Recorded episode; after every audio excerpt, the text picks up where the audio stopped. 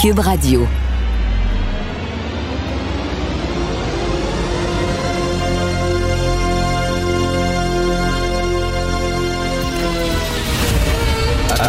Attention, cette émission est laissée à la discrétion de l'auditeur. Les propos et les opinions tenues lors des deux prochaines heures peuvent choquer. Peuvent choquer. Oreilles sensibles s'abstenir. Richard Martineau. Martino. Un animateur pas comme les autres. Richard Martineau. Cube Radio. Alors, bon vendredi, euh, bienvenue à ma dernière de l'année 2020. Merci d'écouter Cube Radio. Euh, je sais, je le sais, ça va être un Noël plate, ça va être un Noël ennuyant, ça va être un Noël terne, mais dites-vous, dites-vous que ça pourrait être pire. Il y a des gens qui vont l'avoir encore plus difficile que nous. Les sans-abri, les gens qui sont dehors dans la rue, là, puis qui tirent le diable par la queue, c'est pas facile pour eux. Heureusement, heureusement, Valérie Plante, notre mairesse, Madame Sourire, la ricaneuse, comme dirait Gilles Proux, a une sacrée bonne idée pour eux. On écoute ça. Et vous savez, en même temps, là, c'est dur pour tout le monde, la pandémie. Et si on est capable de créer un environnement dans un parc où justement tout le monde pourra y aller, parce que euh, faut pas prendre, faudrait peut-être pas sous-estimer qu'il y a peut-être des, des, des personnes en situation d'itinérance qui pourraient apprécier d'aller patiner eux aussi. Eh bien, pourquoi pas? C'est excellent. C'est excellent, les itinérants, au lieu de tout le temps chialer, puis brailler, on vous voit avec votre chien, puis vous quêtez, là, puis vous demandez quoi faire, allez patiner. Mais quelle excellente idée! Moi, régulièrement, je passe ici devant le parc Émilie-Gamelin. Il y a plein, plein de jeunes sans-abri. Est-ce qu'ils ont des patins? Non. Ils ramassent de l'argent. Pourquoi? Pour s'acheter des cigarettes puis de l'alcool. Allez patiner! Du ski de fond? Pourquoi vous faites pas du ski de fond, les sans-abri? Hein? La poubelle du ski, là, sur Saint-Denis, ils vendent des skis pas chers. Allez faire du ski de fond. L'été, profitez-en l'été pour faire, je sais pas moi, du vélo ou euh, des, des, des patins à roues alignées. Elle, a- elle a elle a plein d'idées comme ça, la mairesse, là, plein d'idées comme ça. Puis les, profitez des pistes cyclables qu'elle vous fait. Comment ça, vous avez pas de vélo? Ça chiale, ça chiale. Elle a une bonne idée. Fait pendant le temps des fêtes, les sans-abri, prenez vos patins, puis allez patiner. Ça fait du bien. Vous allez rencontrer des amis, puis tout ça. Heureusement qu'elle est là, la mairesse. Savez-vous ce qui est plate de 2020? C'est que ça fait des années que les experts en virus nous disent qu'il va y avoir une pandémie. Faites des recherches, ça fait des années. Bill Gates, ah le méchant Bill Gates, qui veut nous implanter des puces électroniques. Bill Gates, ça fait longtemps qui euh, travaille euh, avec des experts en virus et euh, lui, c'est sa cause. hein. Ça fait des, années qu'il donne des millions de dollars pour justement contrer les pandémies, contrer les épidémies. Ça fait longtemps que les gens avec qui il travaille disent, écoutez, ça, sa prochaine affaire va avoir des épidémies, mais on l'a pas, on l'a pas prévu. Hein, ça a été une, a tous pris là, de cours partout à travers la planète. On l'a pas prévu. On est comme ça. L'être humain est comme ça. C'est quand on est dans schnout que là, on réagit. C'est toujours de même. Tout le temps. On se prépare pas. C'est quand on est dans schnout qu'on réagit. Même chose avec les changements climatiques. On les voit, les banquises se détacher. Là. On a vu les images. On a vu les images des ours polaires. Non? On regarde ça. Ah, c'est abstrait encore. C'est quand il va commencer à avoir peut-être des morts ou des. Là, on va comme Oh, on va allumer là-dessus.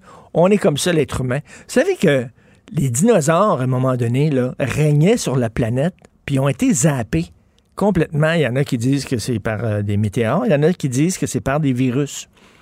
Ça se pourrait à un moment donné. C'est pas de la science-fiction. On pense que l'être humain est éternel, on va toujours être là. Les, les- les maîtres du monde, c'était les dinosaures avant. Ils n'existent plus. Ça, se pourrait qu'un virus arrive puis qu'il soit hyper virulent, qu'il se propage à une vitesse incroyable, puis qu'il zappe l'humanité. Fou! Ça arrive super rapide. C'est pas fou, là. Je veux dire, à un moment donné, il va falloir se préparer. J'espère qu'on va avoir des leçons à tirer de cette pandémie. Si vous voulez déprimer un peu, je pense que c'est la première fois de ma vie que je vais vous conseiller de lire Imol Coury. Non, c'est la première fois, mais en tout cas, Raymond Coury, dans la presse, fait une entrevue avec un médecin, une médecin, euh, qui est allée travailler à l'unité de COVID de l'hôpital Notre-Dame. Cette femme-là, elle a fait plusieurs missions euh, humanitaires en Afrique, dont deux en pleine épidémie d'Ebola. OK, est allée dans des pays en Afrique, pas, pas riches, très pauvres, tiers-monde, en pleine épidémie d'Ebola. Et ce qu'elle a vu dans l'unité de COVID de l'hôpital Notre-Dame, c'était quasiment pire. Vous lisez ça, les bras vous en tombent. Comment ça se fait, Christy, que dans un pays riche, dans un pays où 50% de l'argent qu'on envoie au gouvernement va au système de santé, ce qu'elle décrit, c'est hallucinant. C'est comme un cauchemar. Les gens qui courent à droite et à gauche, les préposés qui sont complètement euh, débordés, euh, ça tombe comme des mouches. À un moment donné, il n'y a rien qu'une préposée, puis il y, a 80 des, des, euh, des malades, des patients qui n'ont pas mangé, qui n'ont pas eu leurs médicaments. Là, ils pensent faire venir du personnel qui est malade, qui ont la COVID, mais les faire venir travailler parce qu'il faut qu'il y ait du monde qui travaille sur l'étage. Ils courent partout. tu regardes ça, tu te dis, attends c'est notre système de santé, ça. Et cette COVID-là, ce cette pandémie-là, ce que ça, ça, fait, c'est que ça a accentué les problèmes. Et puis notre système de santé, il est hyper fragile. Et Claude Castonguay, qui est mort, qui était le réformateur. On dit c'est le père de l'assurance maladie et c'est le père de notre système de santé moderne. Mais même lui, avant de mourir, disait écoute, on est dû pour une autre réforme. Ce système de santé-là, il est trop bureaucratique, il est trop lourd. La tête, c'est pas ce qui se passe sur le terrain. C'est le foutu bordel. Euh, il peut pas réagir euh, au quart de tour. On lit ça, puis on dit tabouin, qu'on a encore beaucoup de chemin à faire. Vous écoutez Martineau. Martineau, il n'y a pas le temps pour la controverse. Il a jamais coulé l'eau sous les ponts. C'est lui qui la verse. Vous écoutez Martineau. Cube, Radio. Le, le, commentaire de Félix Séguin, un journaliste d'enquête pas comme les autres.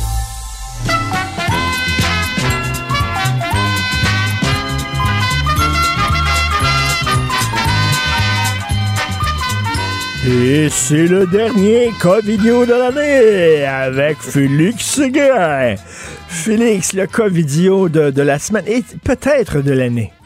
Peut-être. Jamais, jamais j'aurais pensé à cette antenne traiter un député, un membre de l'Assemblée nationale de Covidio. Mais oui. Mais ça arrive. Mais oui, Denis Tardif, député de Rivière-du-Loup, Témiscouata. On a visionné ces images-là euh, hier à TVA Nouvelle, puis sur le site du Journal de Montréal, a été prise en vidéo alors qu'il était à la brasserie, à sa brasserie locale. Euh, au Fou Brassant avec trois membres de son bureau de circonscription. Qu'est-ce qui se passait à cette brasserie-là? Ben, c'était que c'est la, dernière soirée euh, d'ouverture euh, du débit de boisson avant de basculer en zone rouge. Alors, Monsieur Tardif et son équipe étaient là. Euh, manifestement, je sais pas si tu as vu les images ben là mais tu sais, euh, sont pas d'équerre là. C'est, ils étaient éméchés, euh, ils étaient, ils étaient fripés un peu. Bon, ça, ça va, ça nous, ça nous, ça nous arrive tous, ça oh nous oui. est tous arrivé. Ça, c'est pas le jugement, est pas là-dessus. C'est juste que euh, éméchés et euh, et surtout euh, frappé d'une certaine amnésie quant aux mesures euh, et aux règles sanitaires de base, parce que là on les voit qui qui se promènent pas de masque, on les voit qui s'enlacent, ils touchent ses collègues, ils se penchent pour leur parler dans le creux de l'oreille. Euh, bye bye le 2 mètres, bye bye le masque. Ils se lèvent dans le restaurant et là, euh, ils se promènent sans masque, ce qui va à l'encontre des directives de la santé publique. Tu te rappelles quand les restaurants étaient ouverts, là, il fallait se promener si on se levait de sa table ou on devait aller au cabinet euh, de, de, de, toilette, mais on se dirigeait avec un masque. Alors, ça non plus, il l'a pas fait. Alors, ben, qu'est-ce qu'il oh, devait il, pas, il portait pas le masque quand il quittait sa table pour aller aux toilettes. Non, non. Non, non.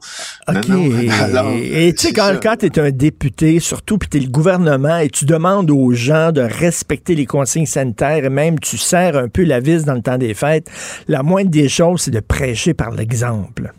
Ben c'est ça. Alors il n'a pas eu le ch- il n'a pas écoute bien la formulation. hein. Il n'a pas eu le choix de demander au gouvernement Legault de se retirer temporairement euh, du euh, caucus caquiste. Alors lire, on lui a peut-être dit garde euh, Denis, euh, ça serait bon que tu te fasses discret pour quelques semaines. Retire-toi donc du caucus. En tout cas moi c'est ma lecture. La déclaration euh, du whip en chef du gouvernement euh, là-dessus, Éric Lefebvre. C'est à un moment euh, particulièrement critique de cette deuxième vague pendant lequel nous demandons des efforts supplémentaires à toute la population. Nous sommes d'avis que nos élus doivent être les premiers à se comporter selon les règles établies. Non, tu m'étonnes. Effectivement. Alors, on ne sait pas quand Tardif va pouvoir réintégrer le caucus. Il a dit que lui, il a commis une erreur, qu'il la regrette sincèrement. Et c'est pour ça, dit-il, qu'il a pris la décision de se retirer de ce caucus de la Et je sais pas comment ça se fait, je pense ça, mais quelque chose me dit que c'était pas la première fois. Mais c'est pas. Ben, c'est rarement la première. Tu sais, moi, moi, je me dis toujours ça aussi. Je Ben me, oui. euh, je me figure toujours dans, euh, dans euh, quand, quand, quand je vois quelqu'un, mettons, commettre une une bourde d'imbécilité ou une, illégali- une illégalité, ben je me dis que c'est sûrement jamais la première fois. Alors j'ai moins la présomption d'innocence que je défends énormément dans notre système de justice, manifestement on fait deux parce que quand je vois quelqu'un exemple euh, tu sais euh, commettre un crime ou commettre un vol, c'est bien rare qu'on c'est pas voler un steak pour nourrir ta famille, c'est bien rare que euh, tu euh, voles une fois des quand tu voles, tu voles probablement plusieurs fois. En tout cas bref, c'était mon petit éditorial. Tout à fait. François Legault avait vraiment pas l'air content. Alors, euh, ben écoute, euh, on a eu euh, le verdict Roson. Aujourd'hui, c'est le verdict Salvaire. Coudon, tout le showbiz y passe avant, avant 2021. Alors, ça va être une grosse journée, ça aussi. Ouais, ouais. En après-midi, Gilbert Rozon. euh, en après-midi, Éric Salvaille, le verdict. Gilbert Rozon, euh, c'était en début de semaine. Alors, euh, pour euh, Éric Salvaille, ben, c'est c'est c'est c'est la fin. Hein, c'est le dernier euh, petit bout de chemin avant de connaître le sort que la justice va lui euh, réserver. Rappelons euh, l'agression qui est alléguée, agression sexuelle sur un ancien collègue de Radio Canada qui s'appelle Donald Duguay dans les toilettes d'un sous-sol de cette télévision d'État. La version de Salvaille dans ça, c'est une pure invention. Alors, tu sais, c'est des versions qui sont difficilement réconciliables. là. On est Ben oui. d'une pure invention ou, comme la couronne l'affirme, une histoire vraie qui est basée sur les mémoires vives du plaignant qui est Donald Duguay. Alors, tu sais, c'est vraiment, c'est vraiment aux opposés. Euh, et là, ben, on va, euh, le juge va devoir euh, trancher. Ça remonte à 93, cette affaire-là. C'est c'est rare aussi qu'on traite des choses qui remontent à si longtemps. C'est ça, hein. Éric Salvaire n'était pas connu à l'époque, il faut le dire. là. Il était absolument pas connu. Il était même pas un réchauffeur de foule. On le sait qu'il a commencé comme ça, réchauffer des foules avant les émissions. Il était même pas. Il était. Il était. Il, était, il faisait même pas ça. Donc, euh, puis là, il y a des gens qui disent Ouais, mais ça fait des années, il y a des rumeurs, on a entendu à gauche et à droite. Oui, mais c'est pas comme ça un procès. Un procès, ça parle de ce cas-là. Il s'en fout Oui. des rumeurs, qu'est-ce qui s'est passé ailleurs, sur d'autres plateaux de tournage et tout ça, ce qui s'est dit. Ils vont dire ce cas-là qui concerne le monsieur Donald. Est-ce qu'il y, a eu- il y a eu vraiment une malversation sexuelle là? Exactement. Puis c'est encore même plus précis que ça. On se on se on déploie la justice autour de certains chefs d'accusation bien précis. On va pas chercher, euh, on va pas ratisser trop trop large non plus. Dans ce cas, on se limite à harcèlement, séquestration, agression sexuelle. Euh, et euh, et c'est la preuve de. D'ailleurs, c'est assez c'est assez euh, important aussi ce que la couronne a tenté de faire, c'est-à-dire la preuve de de caractère euh, Mm. dans le cas d'Éric Salvaille parce que euh, on voulait faire entendre des témoins qui euh, qui ont eu affaire à Salvaille, qui font le genre de preuve, si tu veux, euh, que la couronne, euh, comme la couronne le décrit, c'est-à-dire que c'est un un côté, euh, il y a un côté indécent, un côté exhibitionniste, euh, ce genre de personnes qui passent toujours des petits commentaires, tu sais. Alors, euh, c'est- on verra comment comment ça va euh, Ben, s'intégrer ben dans l'esprit du juge, parce qu'aujourd'hui, ça va être une grosse journée là. Ça va être une grosse. Hey, moi, j'ai travaillé à un moment donné dans, dans- pour, pour un journal euh, et euh, il y avait un gars aux ventes du journal. C'était son trip, ça. Il se montrait à Bisoun régulièrement. Good. Vraiment, là, ouais, Good. juste des, des fois, son triple, c'est que quand, mettons, il y a des gars, là, lui, lui c'était une joke pour lui. Alors, quand il y a des gars qui écrivaient, là, sur un écran, là, puis là, tout à coup, tu sentais quelque chose sur ton épaule, tu te reverrais, c'est lui qui se mettait sa bisonne sur l'épaule. Puis là, les gens riaient en disant, mettons, il s'appelait Michel. Puis là, les gens riaient, ah, Michel, encore. Il me l'a fait une fois. J'allais là, puis j'écrivais, puis tu sais, puis là, je sentais, bizarre. je me regarde, ah, de tout le monde par arrêt, Michel. Suis pas sûr que c'est ultra drôle. Ben, c'est non. C'est comme, je le regardais en disant, t'es bien niaiseux, toi, qu'est-ce que tu dis? Mais tu sais, là, ça fait à peu près quoi, 20 ans de ça, mais je regardais, c'est bien niaiseux. Mais il faisait ça, je comprends pas vraiment. Là. Il, y a, il y a vraiment des, des, des comportements là, qui euh, peut-être qu'on acceptait avant, sous, pré- sous prétexte que c'était des jokes plates, puis qu'on n'accepte plus aujourd'hui. Je pense que c'est l'humour que tu comprends pas. Ben Richard. oui. Je pense que tu comprends pas assez d'humour. Non, mais tu sais, il y a des comportements. Tu sais, te souviens-tu à l'époque, avant, tu as certainement vu ça quand tu étais jeune, il y avait des. euh, des euh, voyons, des, des- des- des- des- quand quelqu'un se mariait, un gars se mariait, on disait, là, on enterrait sa vie de garçon. Oui, oui. Alors, on l'attachait dans la, la boîte d'un camion, là, Oui, puis on, y- ah on oui. y jetait là, Ah de la bière, puis de- du ketchup, puis de la moutarde, puis on le promenait dans les rues de la ville. C'était extrêmement sauvage. Moi, je, quand j'étais petit, ça me faisait peur, ces affaires-là. Ben, ça existe encore. Ben, hein, va-t'en- donc, ben ça existe là, encore. donc, là, moi, je, je, je, je viens, euh, je suis né en Abitibi-Témiscamingue dans un petit village qui s'appelle Ville-Marie de 3000 personnes. Et les enterrements de vie de garçon, ben, écoute, d'abord, tout le village était au courant. Il y avait une notion dans ça de débauche absolue aussi que, euh, que franchement, je, je n'ai jamais vraiment compris. C'est parce qu'en plus des fois de te faire attacher dans la boîte d'un pick-up, puis de te faire euh, de te faire faire ridiculiser pendant une journée, ben, on oui. te fait boire comme un cochon. Puis les gens qui sont avec toi boivent aussi. Euh, et euh, si bien que ça fait une belle équipée de vainqueurs à la fin de la journée qui en ont pour des jours à s'en remettre. Puis je comprends pas. C'est quoi le parce que au fond, si c'est de célébrer euh, ce passage rituel-là, c'est au fond c'est un rite initiatique qui est le Ben rite oui. euh, du mariage, mais mais je veux dire, euh, euh, pourquoi il faudrait absolument se mettre ultra chaud? C'est ça que c'est ça que je comprends pas. Non, ben, attacher le gars, c'était des comme. choses déjà à oublier avant euh, le jour J. Oui, oui, non, non, il- il- il- attacher le gars, puis tout ça, c'est vraiment euh, délirant. Euh, écoute, Harold Lebel, donc, on va avoir des nouvelles Oui. de lui. Ouais, il a engagé un pas pire avocat. Hein, il a engagé Maxime Roy comme avocat. Qui est-il?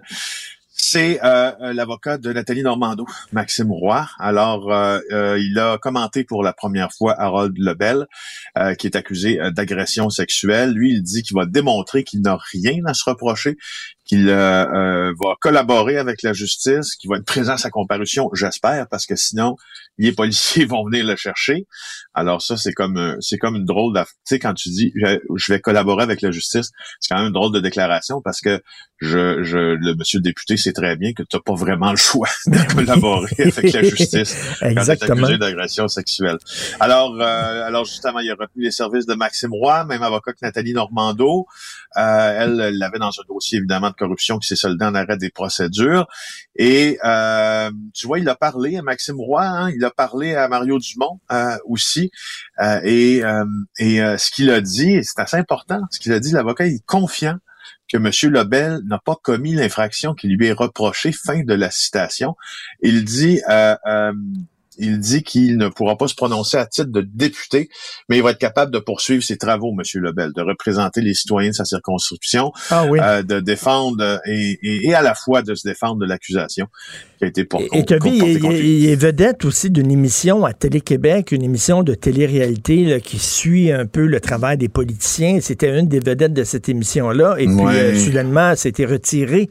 C'était retiré de, de l'affiche. Pourtant, là, il n'y a, a pas a eu de procès. là. Il n'a pas été euh, condamné. Là. Il euh, écoute, euh, mais en tout cas, bref, on a retiré par précaution euh, l'émission euh, à Télé-Québec. C'est ça à quoi j'ai pensé tout de suite là, quand j'ai vu euh, quand j'ai vu l'arrestation, euh, quand on a publié l'affaire de l'arrestation d'Harold Lebel.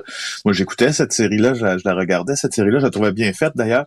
Euh, c'est une belle percée, je trouve, euh, un peu plus personnelle que d'habitude dans le monde complètement fou de la politique à Québec. Puis euh, ça, nous fait respecter beaucoup plus le travail de nos élus. Je, trouve que c'est très éducatif. Mais je les regarde avec mes enfants même. Mais Ben quand oui. j'ai vu que M. Lebel Ben était... là, euh, tu t'es dit, ils vont retirer ça, c'est sûr et certain. C'est ça qui est arrivé. Ils ont retiré, j'imagine, les producteurs, quand ils ont vu ça, ils vont, oh, oh, tout de suite, ils ont décidé de retirer. Écoute, passe de belles périodes des fêtes, malgré le contexte. On sait que ça va être un petit peu terne, ça va être un petit peu ennuyant, ça va être pas mal tranquille comme période des fêtes, mais bon, 2021 ne peut être qu'une meilleure année que cette année. Donc, je te souhaite une très bonne année, bon temps des fêtes, mon cher Félix. Tu as beaucoup travaillé. Toi, le bureau d'enquête, je vous lève mon chapeau. Ben, la même chose, merci. C'est un plaisir pour moi d'être avec toi chaque matin. On reprend ça en 2021. Merci beaucoup, Ça Félix. marche. Salut. Bye. Cube Radio. Cube Radio. En direct à LCN.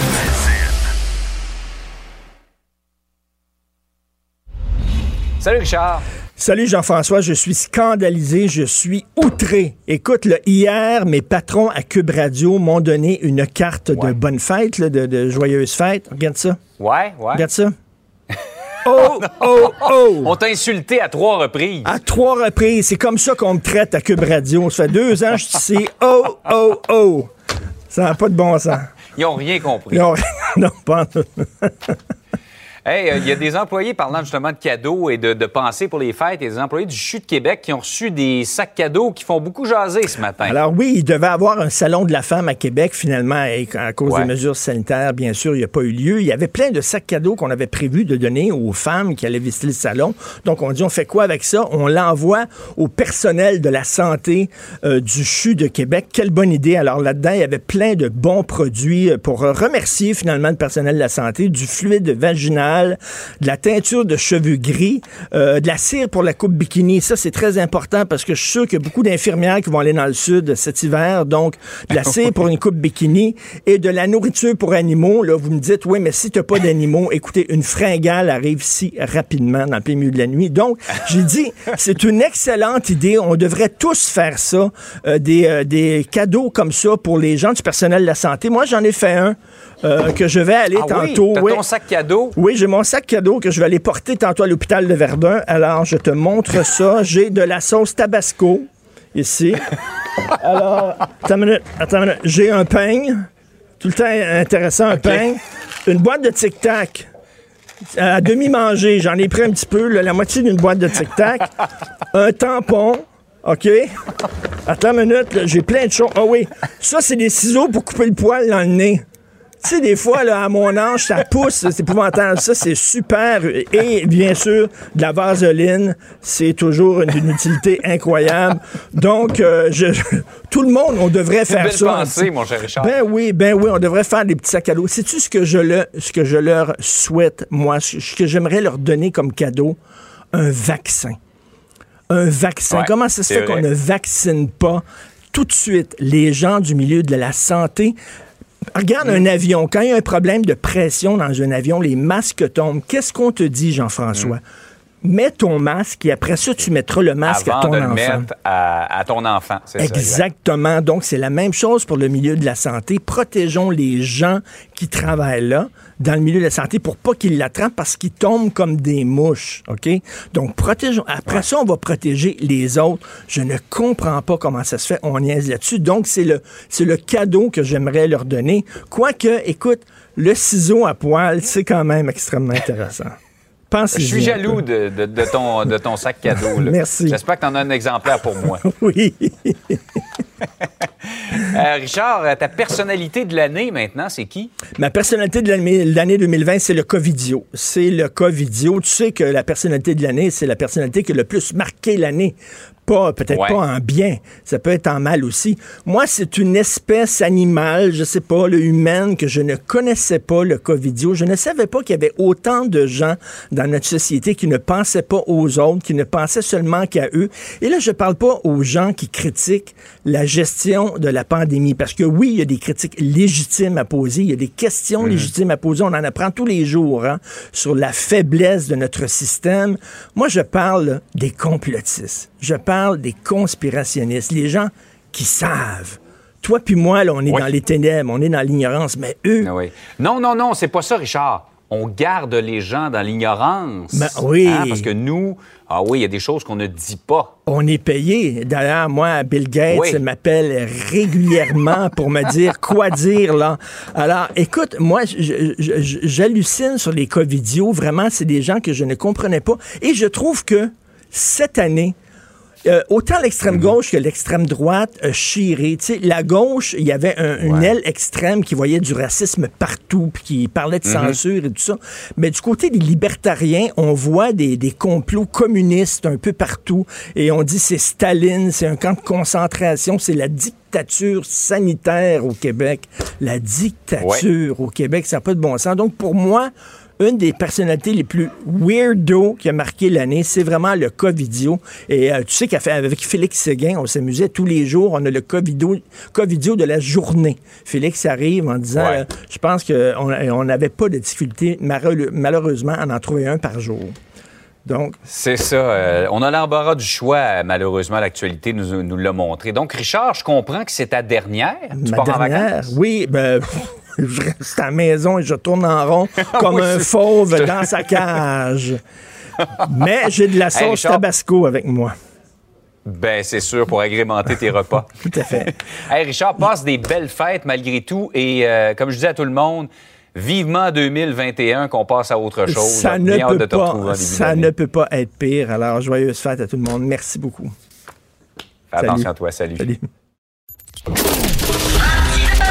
Martino, souvent imité, mais jamais égalé. Vous écoutez Martino, Cube, Cube Radio. La chronique argent. Une vision des finances pas comme les autres. M'en va les inviter, m'en va faire un party. Des sushis, des trempettes, amène-en, mon mettre. Moment déboucher une, une fois n'est pas coutume. Ah là, tout le monde va se mettre. Ah, ça fait longtemps que j'ai pas entendu cette tune-là. Elle est bonne en maudit. Le bon gars, Yves Daou, directeur de la section argent du Journal de Montréal, Journal de Québec, c'est qui le bon gars? Ben écoute, ce matin, tu as vu l'histoire du euh, bureau d'enquête sous la plume d'Alexandre Biard. là. Une histoire embarrassante pour notre ministre de l'Économie, Pierre Fitzgibbon. Ah, c'est lui le bon Écoute, gars. les- Oui, ben regarde dans les paroles de la chanson, ça commence Quand je vais être un bon gars. Plus loin, c'est m'a resté tranquille. Puis ça termine L'argent va rentrer, pas trop trop m'estodé, ma photo laminée. L'employé de l'année. Puis, puis je pense à ce que tu disais tantôt là, tu sais, sur LCM, euh, tu disais euh, tu sais, que la personnalité de l'année, c'était le co-visio. Moi, la, perso- la personnalité de l'année ou l'employé de l'année, ça va être certainement Pierre Fitzgibbon cette année. Écoute, ce matin, cette Hey. histoire du bureau d'enquête c'est à tomber en bas de sa chaise. Tu te rappelles que le commissaire à l'éthique là, a dit la semaine dernière qu'il contrevenait au code de déontologie du- de l'Assemblée nationale parce qu'il est actionnaire d'une compagnie qui s'appelle Imer Vision Oui. Euh, une compagnie qu'on commence à découvrir tranquillement. Euh, puis là, la question, c'est que même on avait trouvé, euh, le bureau d'enquête avait trouvé une vidéo captée en janvier 2020 dans lequel Fitzgibbon apparaissait aux côtés de la PDG de justement Vision de, qui s'appelle Pascal Mini. Et là, on apprend que euh, cette entreprise-là fournissait à la firme chinoise Vision, qui est une compagnie chinoise, là, des composantes euh, de caméras. Et ces caméras-là servent justement à, la, à surveiller là, les musulmans qui sont réprimés dans le nord-ouest de la Chine. Oh. C'est toute une histoire. Écoute, puis pas juste ça, c'est que le bureau de Fitzgibbon dit qu'il n'est plus membre du conseil d'administration, puis il était comme à peu près pas au courant de, de, de ça. Ben, J'ai de la misère à croire ça.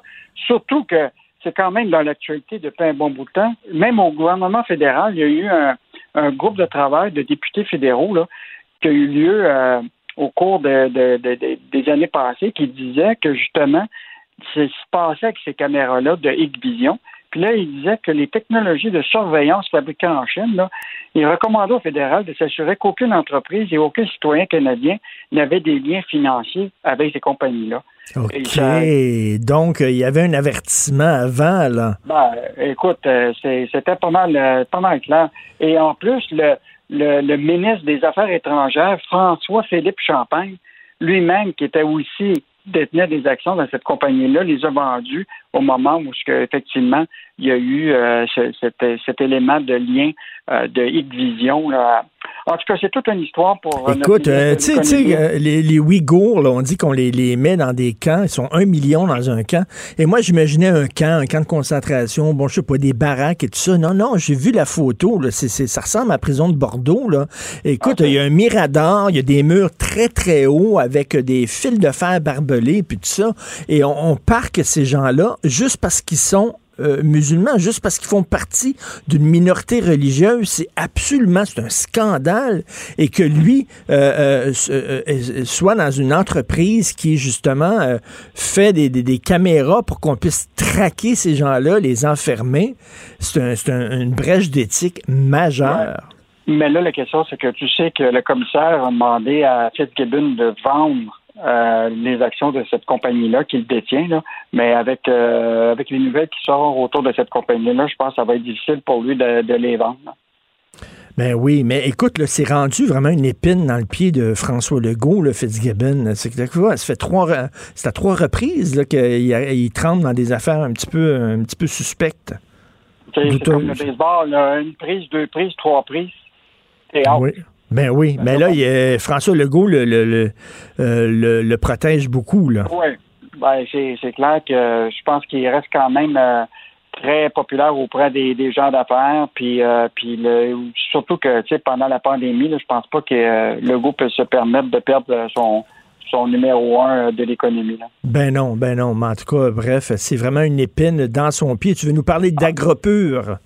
Écoute, euh, tu sais, la semaine dernière, là, ou il y a deux semaines, on parlait de Louis Garneau, qui euh, avait mentionné qu'il fallait absolument protéger les marques québécoises. Parce que les marques québécoises, ça veut dire que tu as des gens qui ont fait le design du produit, qui ont contribué à sa recherche et développement, etc. On apprend aujourd'hui que la coopérative AgroPure, qui est quand même un, un gros joueur au Québec dont le siège social est, ici. Là. Euh, écoute, ils ont des ventes de 7 milliards, donc c'est une, grosse entreprise du Québec. ils ont vendu euh, leur filiale euh, Aliment Ultima, qui, avait, qui produit le, fameux yogourt québécois qui s'appelle Yogo. Euh, Yogo, c'est une marque qui a été lancée au Québec en 2012. Il avait mis 70 millions là-dedans. C'était pour devenir le yogourt québécois, là, tu sais, la, marque du Québec. Oui. Et là, malheureusement, c'est vendu une multinationale française. Donc, euh, c'est vendu à Lactalis Canada, qui a des usines un peu partout au, Canada. Là. Et donc, euh, il va y avoir 450 employés qui vont passer de justement de, de la division d'agropure vers Lactalis, là, qui est la, euh, multinationale. Euh. Écoute, moi, euh, corrige-moi si je me trompe, mais il me semble qu'il y a eu beaucoup d'histoires comme ça, hein, d'entreprises québécoises qu'on a perdues cette année aux mains d'entreprises étrangères. Il y en a eu beaucoup. Ben, écoute, on a juste à penser à, au Cirque du Soleil. Ben oui. On a juste à penser à Bombardier. C'est-à-dire, on a perdu Bombardier Transport. La cimenterie, la cimenterie mécaniste. La cimenterie qui s'en va à des, des Brésiliens. Euh, écoute, quand on va faire le tour, je pense qu'on euh, va s'apercevoir qu'on est en train de perdre nos, nos, centres de décision ici. Mais écoute, euh, à un moment donné, ben oui, puis il y a eu Rona, il y a eu Saint-Hubert aussi, puis écoute, un après l'autre, tu commences à calculer ça, ça en fait beaucoup, là. Donc, un bon chantier pour 2021 pour le trio économique de François Legault. Alors, tu veux nous parler de l'entreprise, justement, qui a inventé le Père Noël moderne, euh, Coca-Cola? Écoute, je lisais cette nouvelle-là ce matin, puis ça, me fait quand même rire. Euh, Coca-Cola, en bouteille depuis euh, des années ici à, dans la région de Montréal, donc à, la Chine. Donc, ils vont investir 5,5 millions de plus dans cette usine-là qui, qui est en bouteille quand même là, des millions de bouteilles de, de, de, de coke. Là. Euh, mais ce qui est fascinant, c'est qu'on a une compagnie québécoise qui s'appelle Alex Coulombe dans la région de Québec. C'est une entreprise familiale qui existe depuis des années. Et eux, en bouteille, euh, Pepsi à Québec. Depuis, euh, donc, on se retrouve avec Coke à Montréal et Pepsi à Québec. Donc, euh, Ça veut dire c'est les Canadiens nordiques dans la bouteille. Ben, exactement, exactement. C'est une guerre euh, aussi euh, comme, comme Canadiens nordiques. le Coke et Pepsi, on se souvient du, fameux défi aveugle. Où on bouchait les yeux des gens en disant qu'est-ce que vous buvez, du Coke ou du Pepsi. Donc, euh, tu dis Québec, c'est Pepsi. Habituellement, c'est drôle. Hein, c'est les gens de Montréal qu'on disait qu'on appelait les Pepsi. Ben oui, mais malheureusement, c'est ça. C'est Alex Coulombe, qui est une famille, une entreprise familiale depuis le début début du siècle, qui en bouteille et qui ont des usines, et des centres de distribution euh, un peu partout. Euh, donc, euh, moi, ça me surpris de voir que le Québec, on, est bon dans l'embouteillage.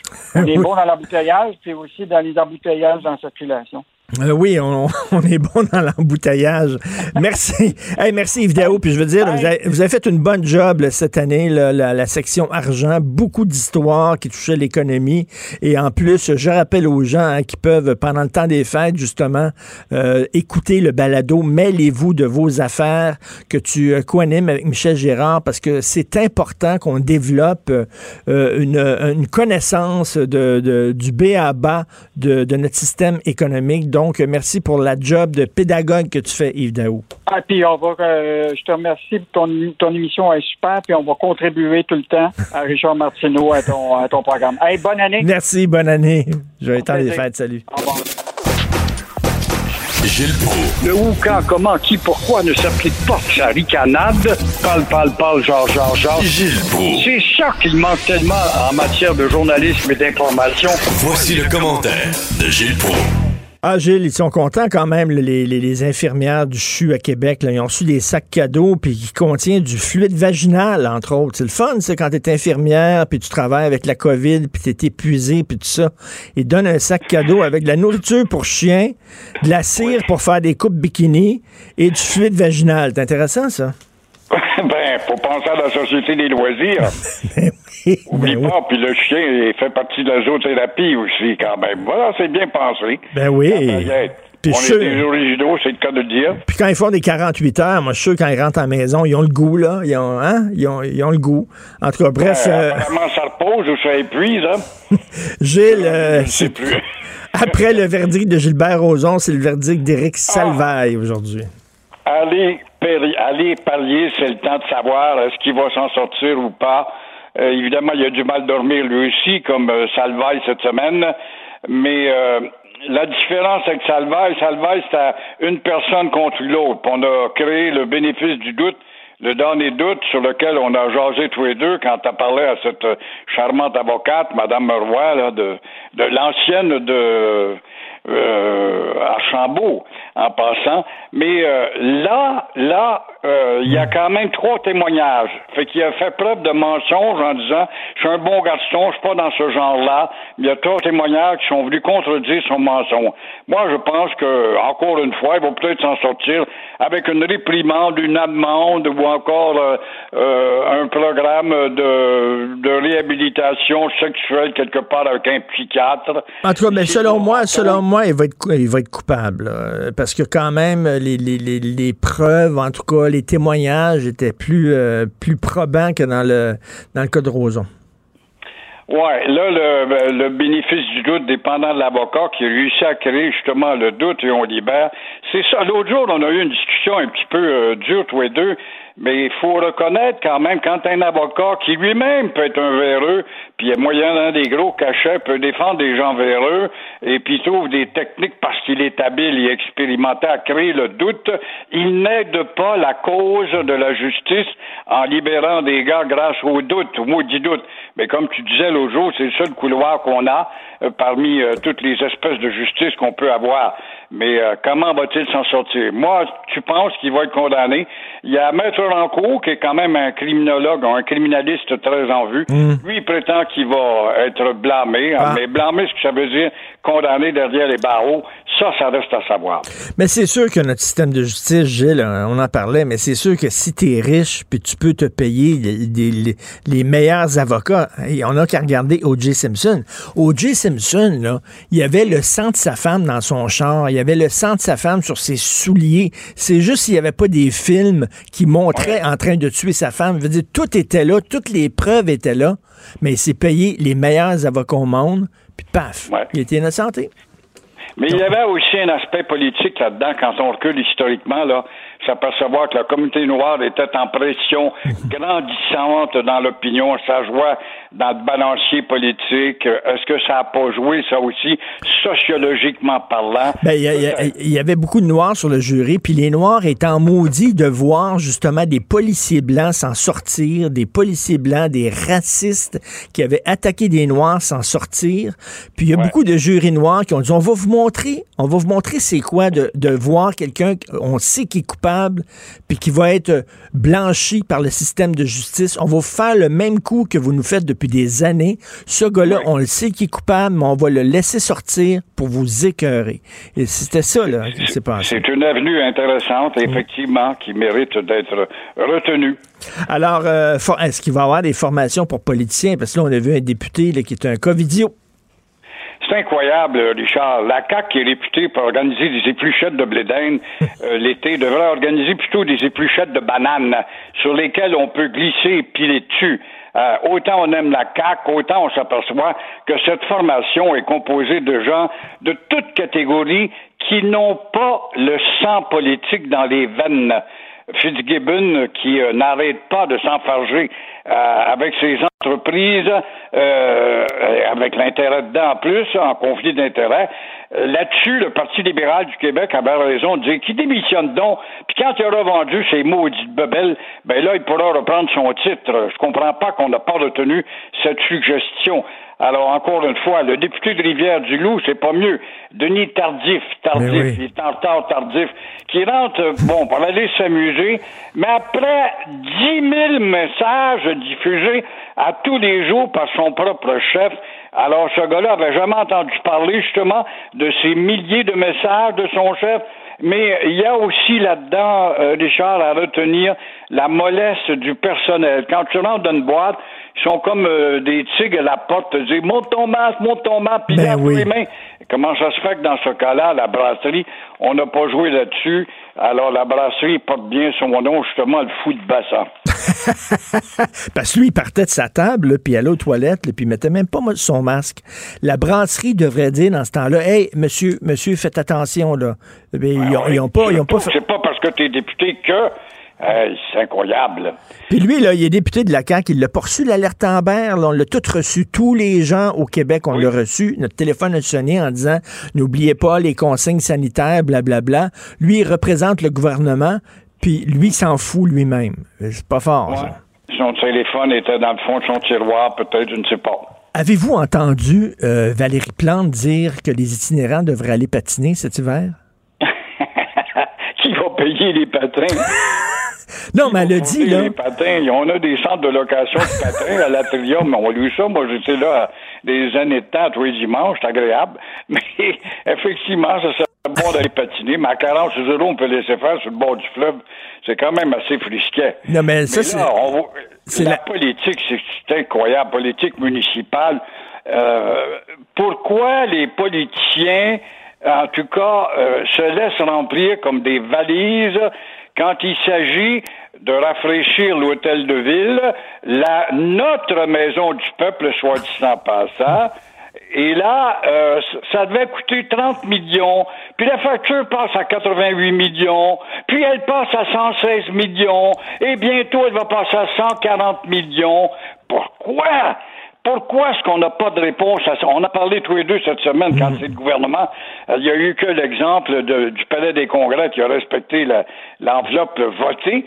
Alors, lorsque tu signes un contrat, l'entrepreneur ne devrait-il pas lui aussi être soumis à une règle de fidélité?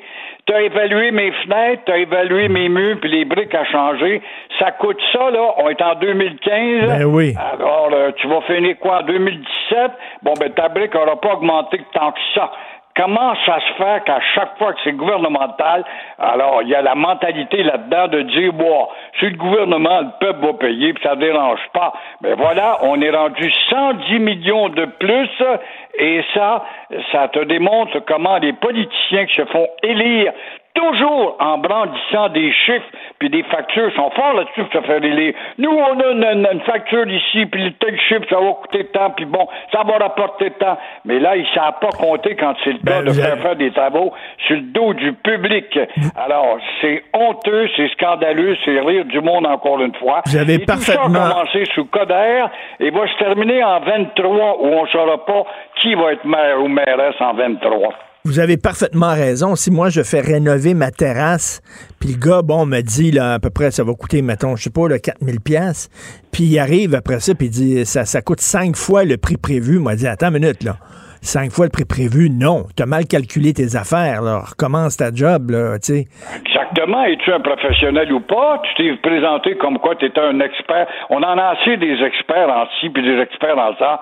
Alors, en tant qu'expert, comment ça se fait qu'en 2015, tu me dis ça coûtait tant de réparer une fenêtre et là, ça coûte euh, 500 fois plus cher? Non. Mais ça a été le même dans tous les chantiers. Dès que c'est public, c'est in- in- incroyablement vrai. On a bloqué le gros qui voulait faire une grande relance économique au printemps avec sa loi, je me, me rappelle plus laquelle, 62, je me souviens bien, des milliards, puis faire ci, puis faire ça, puis là, l'opposition dit, hey, hey, tu vas pas trop vite, toi là, là, faut penser au coût, c'est vrai, mais euh, pourquoi est-ce qu'on ne délègue pas sur un chantier un représentant du gouvernement? Tu travailles pour moi, moi je suis de l'hôtel de ville, tu m'as donné un contrat, voici, je vais te suivre à tous les jours, je vois que tu rentres avec des nouveaux madriers, c'est pas ces madriers-là qu'on a demandé, ouais, mais meilleur, on a calculé que, puis là je me laisse embobiner, puis c'est comme ça que la facture augmente, ça, ça peut pas marcher tout le temps. Ouais, mais il a- vous savez, il va toujours avoir des cons tribuables pour payer. Voilà. Euh, En effet, cher con Mais mon cher con frère, là-dessus, je te souhaite de très bonnes vacances méritées. Je sais bien qu'il n'y aura pas sous Merci. un palmier quelque Ben non. Ben non, on va, on va peut-être, je vais peut-être aller patiner avec les itinérants, tiens. Merci Gilles Pro, bonnes vacances et on se reparle en aussi. 2021. Merci beaucoup. Joignez-vous à la discussion. Appelez ou textez le 187 Cube Radio 1877 827 2346. Alors, j'adore mes vendredis, premièrement parce que je peux me lever tard le lendemain et parce que je discute avec Christian Rioux, l'excellent correspondant à Paris pour le quotidien Le Devoir et collaborateur à Cube Radio. Bonjour, Christian. Bonjour, Richard. Christian, vous savez tout le bien que je pense de vos textes, mais là, vous vous êtes surpassé. Je pense aujourd'hui, c'est un de vos meilleurs textes de l'année euh, qui s'intitule Pitié pour Noël dans le Devoir et vous revenez sur cette histoire d'une chanson, un classique de Noël, une chanson des Pogs qui a été censurée par la BBC et pour vous, ça représente parfaitement euh, l'année 2020.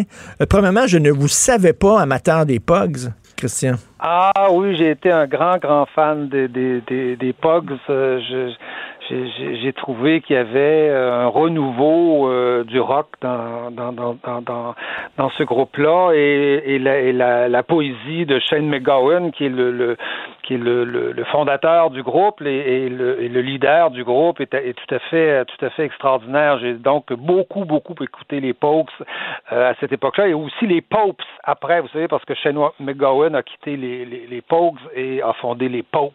Ah oui. Après, avec euh, oui, euh, c'est ça, ça s'appelait les, les papes en fait. Popes. et donc j'ai beaucoup écouté euh, ces gens-là et donc euh, euh, je, je euh, vous savez moi j'abordais Noël avec l'idée euh, bon euh, allez on fait une trêve là hein on, on, on, on fait un cessez-le-feu on dépose les armes. Euh, à l'époque vous savez ça se faisait pendant la guerre. On hissait un drapeau blanc on se disait bon écoutez on va aller prendre un coup là puis euh, c'est Noël euh, on, oublie tout ça. Et je me disais bon mais quand j'ai vu qu'on censurait euh, une des plus grandes chansons de, de Noël la plus grande pe- pe- peut-être pour moi qui s'appelle A Fairy Tale, A Fairy Tale of New York, un, un conte de fées de New York qui a été composé par Shane McGowan, qui a été qui, qui, qui, qui va être censuré et qui est censuré euh, à la BBC de Londres parce que euh, il y a deux mots qu'on n'aime pas, le mot fagot qui dit PD et le mot slot qui est euh, que j'ai pas besoin de traduire là qui dit euh, qui dit salope.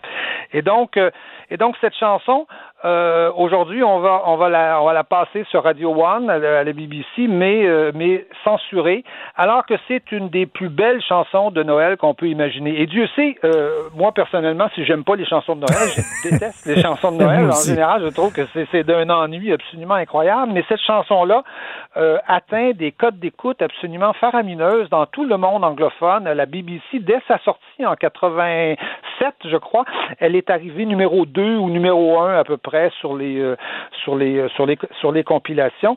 Et c'est une chanson en fait très triste. Hein? C'est la chanson qui raconte une chanson qui raconte le, sort de d'un couple de d'émigrants irlandais à, à New York qui euh, euh, lui lui chante et il est dans la, ce qu'on appelle vous savez le sas de décompression là dans les postes de police pour, pour, pour, ceux qui sont euh, qui sont sous et qui ont et qui ont trop bu et il raconte un peu la déconfiture de, de sa vie. C'est d'une tristesse absolue mais en même temps c'est d'une beauté absolue. C'est une chanson d'amour absolument merveilleuse et je vous dirais que c'est un crime de censurer ça, surtout surtout à Noël où on a besoin de ce genre de de ce genre de de de de, de, de, de textes poétiques, de, de, de, chansons qui nous euh, qui nous rassemblent tous, hein, qui, qui, qui unit en fait euh, euh, les, les, les, Québécois, les Français, euh, les Anglais. Mais, mais, Christian, encore, où on a besoin de se retrouver. Et encore une fois, là, c'est un, une chanson de Noël, c'est le Noël des désirtés, c'est le Noël des marginaux, c'est le Noël des poqués. Et je m'excuse, mais dans la rue, euh, on utilise ce genre de mots-là, fagot et slot et tout ça. Ce n'est pas propre dans la rue, ce n'est pas gentil. Euh, on ne parle pas comme dans les salons d'intellectuels et de l'élite de, la gauche caviar. Dans la rue, c'est comme ça qu'on parle. Et lui voulait justement montrer euh, le Noël underground que ces gens-là. Et, là, on, on, on aseptise sa chanson. C'est d'une stupidité. Là.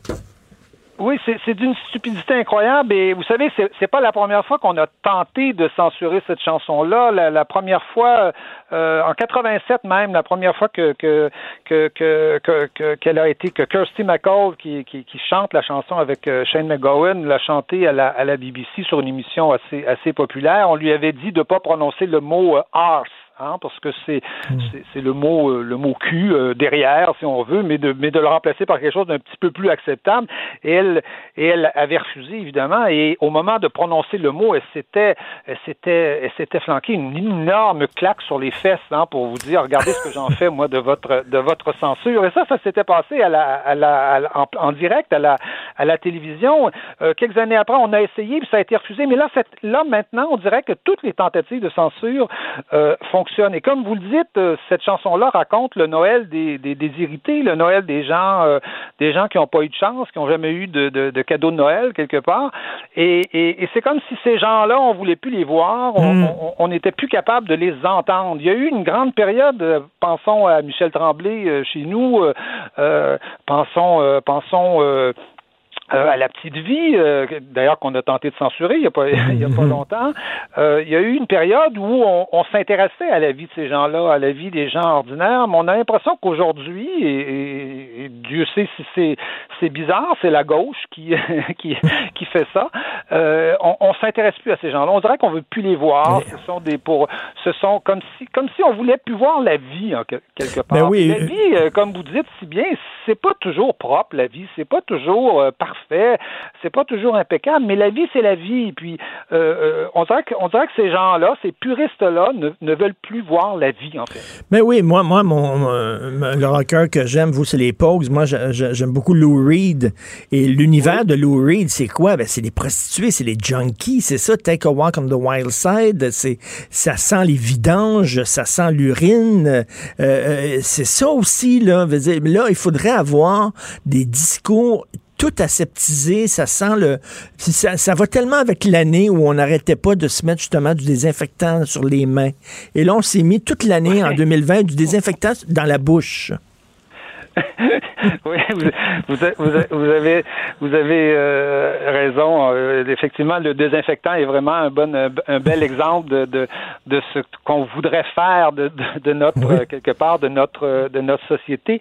Mais euh, oui, voilà, on, on, dirait d'ailleurs, et, et, on dirait que le, qu'aujourd'hui le débat politique est tellement hystérisé, tellement radicalisé qu'il faudrait que qu'il faudrait qu'on qu'on soit pur à tous les moments de notre vie, qu'on soit parfait, qu'on qu'on commette jamais de gaffe. Mais le résultat de ça, c'est que les gens parleront plus. Hein? C'est que les gens s'exprimeront plus. C'est que c'est qu'il y aura plus de, de, débat social. Et les artistes eux-mêmes, si on n'arrête pas de leur tomber sur la sur la tête parce qu'ils ont dit un petit mot de travers, parce que ça peut être un peu sexiste, que ça peut être un peu homophobe, un peu islamophobe, un ah petit peu raciste.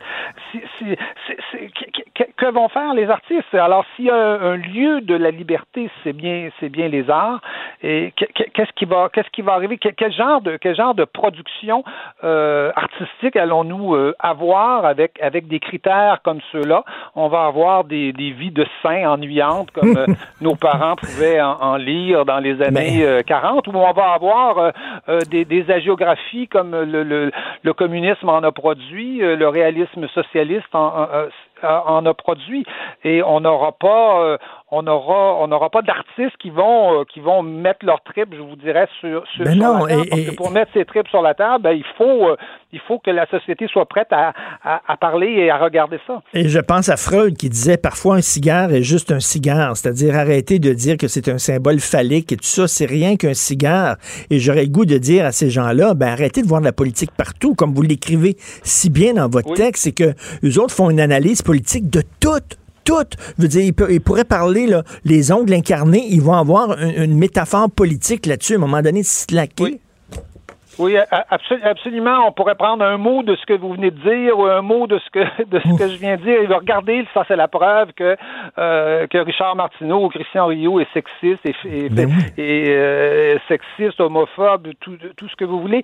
Et ça, c'est très caractéristique, je dirais, des, de ce qu'on appelle les idéologies. Hein. Vous savez, euh, moi, j'ai bien connu les marxistes euh, des années euh, des années 70 et et et et, et, le- et- et- et ces gens-là analysaient tout, hein.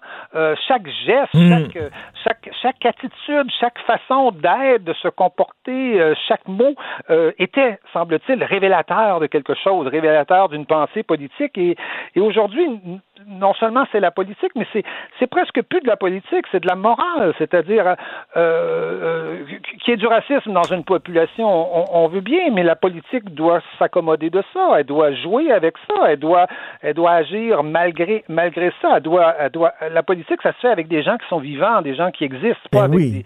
des, des gens qu'on imagine dans notre tête. Or, les idéologues, eux, imaginent un peuple qui n'existe pas. Euh, alors que alors que ceux qui font vraiment de la politique, des, des, des, des René Lévesque, des Jacques Parizeau, par exemple, des gens comme ça, euh, des De Gaulle, font de la politique avec des gens qui sont là, qui, qui, qui existent et leur demandent pas de, de faire leur autocritique avant de avant de, de, euh, Non, avant de, de s'engager politiquement. Cette recherche de la pureté est totalement dangereuse. Et dans votre boule de cristal, Christian, est-ce que vous trouvez qu'en 2001, ce, ce, ce mouvement-là va retomber? Est-ce que c'était une, une passade, une mode? Est-ce qu'on est arrivé au bout de cette logique? Je, je, je, pense que ça ça n'a pas d'avenir, en tout cas. Je je, je, je sais pas si ça sera cette, cette année.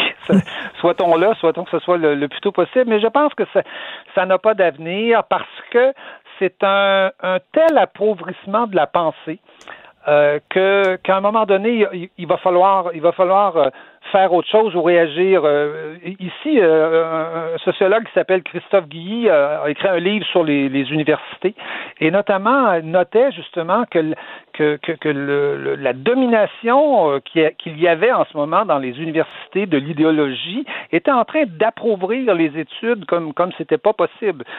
Toutes les analyses, tout ça, tout ça se, finalement se, résumait à quelques slogans et, donc on- le milieu universitaire était tellement pauvre aujourd'hui que euh, il pouvait plus remplir son rôle dans la formation des gens, la formation des élites et, et tout ça.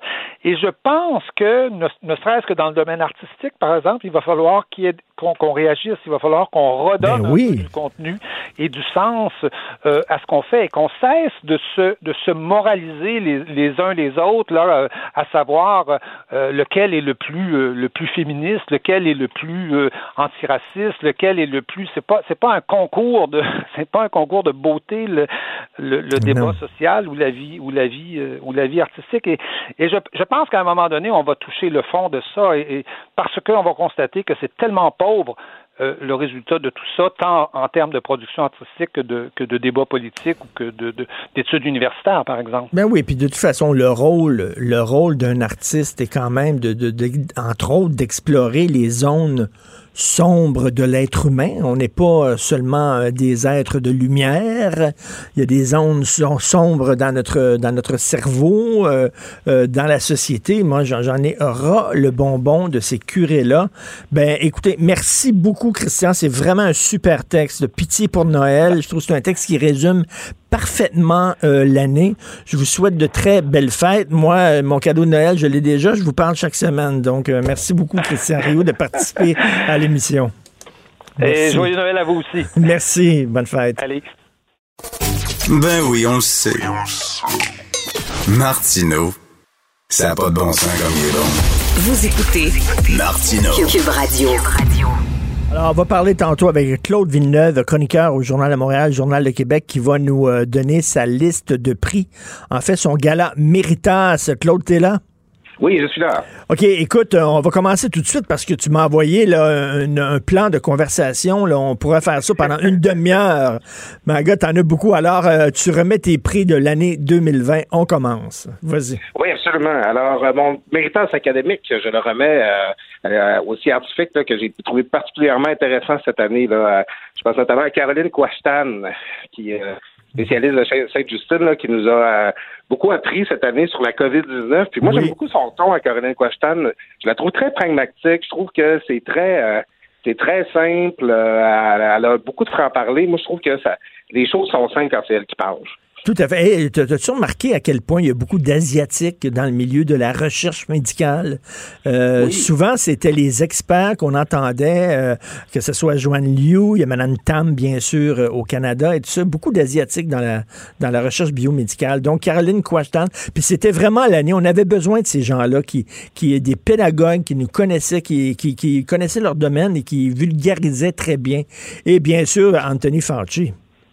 Oui, oui, effectivement, je, je le nomme aussi. Moi, je, euh, je, trouve que c'était le bon, le- il y avait le bon ton pour nous montrer à quel point la situation était grave, notamment quand il avouait ce qu'il comprenait pas.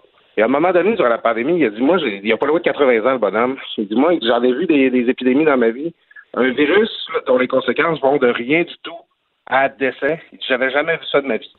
Alors, quand Anthony Fauci parlait, on comprenait pourquoi on était face à une idée difficile à comprendre. Tu sais. Et d'ailleurs, pourquoi ils l'ont pas mis comme personnalité de l'année, je ne comprends pas. Il me semble qu'il y a beaucoup plus personnalité de l'année du Time Magazine que, que Biden. Mais ça, c'est une autre affaire. Moi, mis Fauci. Euh, le prix de, ton prix de la persévérance. Oui, la persévérance, justement, comme on parle de politique américaine, je le donne à Donald Trump et à ses partisans. Parce que, écoute, Richard, j'ai développé une fascination morbide. À chaque fois que Donald Trump a un autre revers en cours ou un autre. C'est tu vois les partisans, ils disent attendez bien que la Cour suprême se prononce. Puis là, la Cour suprême se prononce, puis non, on veut pas entendre la cause. Ah, attendez le 6 janvier. Là, j'ai- toujours hâte de voir ça va être quoi la prochaine échéance pour qu'ils puissent continuer de penser que leur poulet va s'accrocher. Il lâche pas, hein?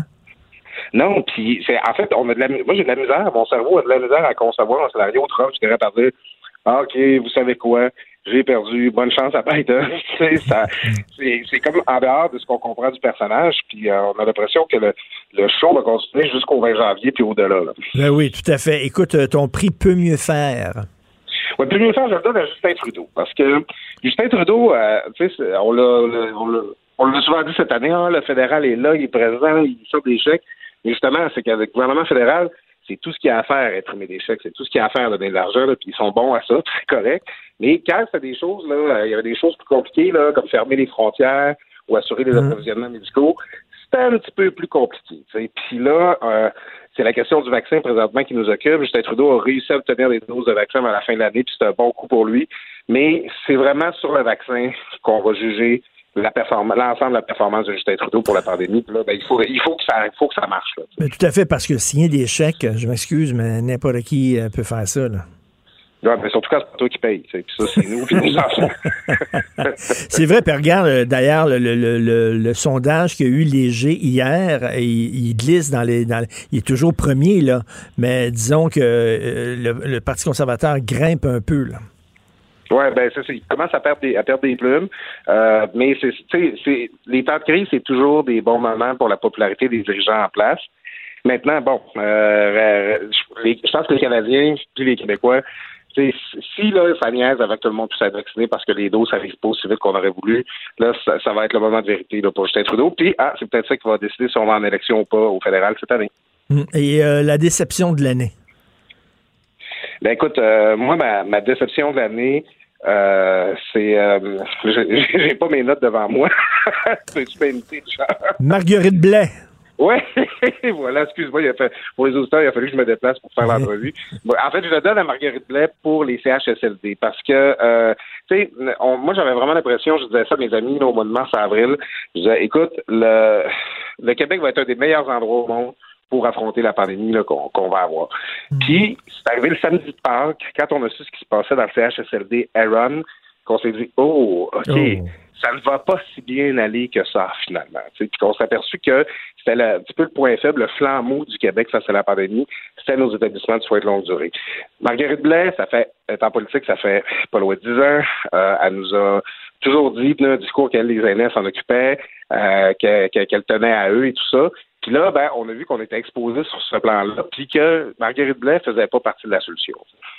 Écoute, elle dit qu'elle aime beaucoup les- les personnes âgées et ça, je pense que tout le monde le croit. Elle est très sincère, mais pour être ministre, ça prend plus que de l'amour. Il faut que tu te fasses écouter.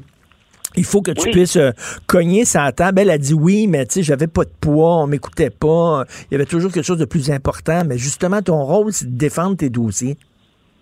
Oui, puis tu sais, quand, quand Marguerite Blais était la ministre de Jean Charest, elle nous disait donc comment Jean Charest l'écoutait, puis comment est-ce qu'il faisait tout ce qu'elle voulait, puis et sa, sa loi sur la, la, la- contre la maltraitance des aînés, c'était la meilleure invention depuis le pain tranché, puis c'était grâce à Jean Charest qu'elle avait fait ça.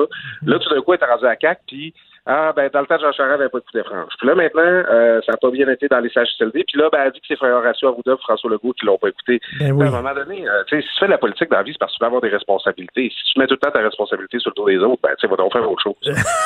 c'est assez clair. Ton héros obscur, tu donnes ça à Boucard Diouf. Oui, j'en sais que j'ai choisi Boucard Diouf pour nommer Mm. tous les immigrants qui sont heureux au Québec.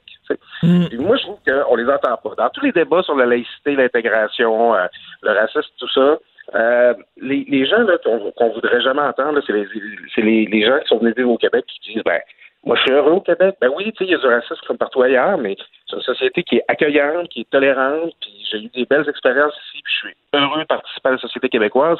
Puis ça, les gens les, qui se disent inclusifs, ils n'aiment pas les entendre, ces gens-là. Puis moi, je vois puis j'entends des choses terribles, sur, par exemple, sur Boucard Diouf, des gens qui disent que c'est pas un vrai noir, qui a renoncé à son africanité, parce que il tient pas, il, sait- il tient pas le discours, disons, mainstream, là, tu sais, euh, Victimaire. du- victimaire du, du racisme euh, systémique. Moi, je trouve que il faut les célébrer, ces gens-là, là, qui sont venus nous rejoindre, qui sont venus nous trouver au Québec, puis qui disent c'est c'est le pays que j'ai choisi, puis je suis bien à cet endroit-là, tu sais, puis on devrait leur, j'aimerais ça les entendre plus souvent déjà, puis j'ai pris Boucard Diouf à l'exemple, parce que je trouve qu'il incarne parfaitement ça. Ben, tout à fait. Puis écoute, en plus, je pense qu'il est pro-laïcité. là. Il, y a, il y a des immigrants qui sont pro-laïcité. Puis euh, euh, écoute, comme tu dis, là, c'est c'est qu'on entend tout le temps les gens qui se plaignent.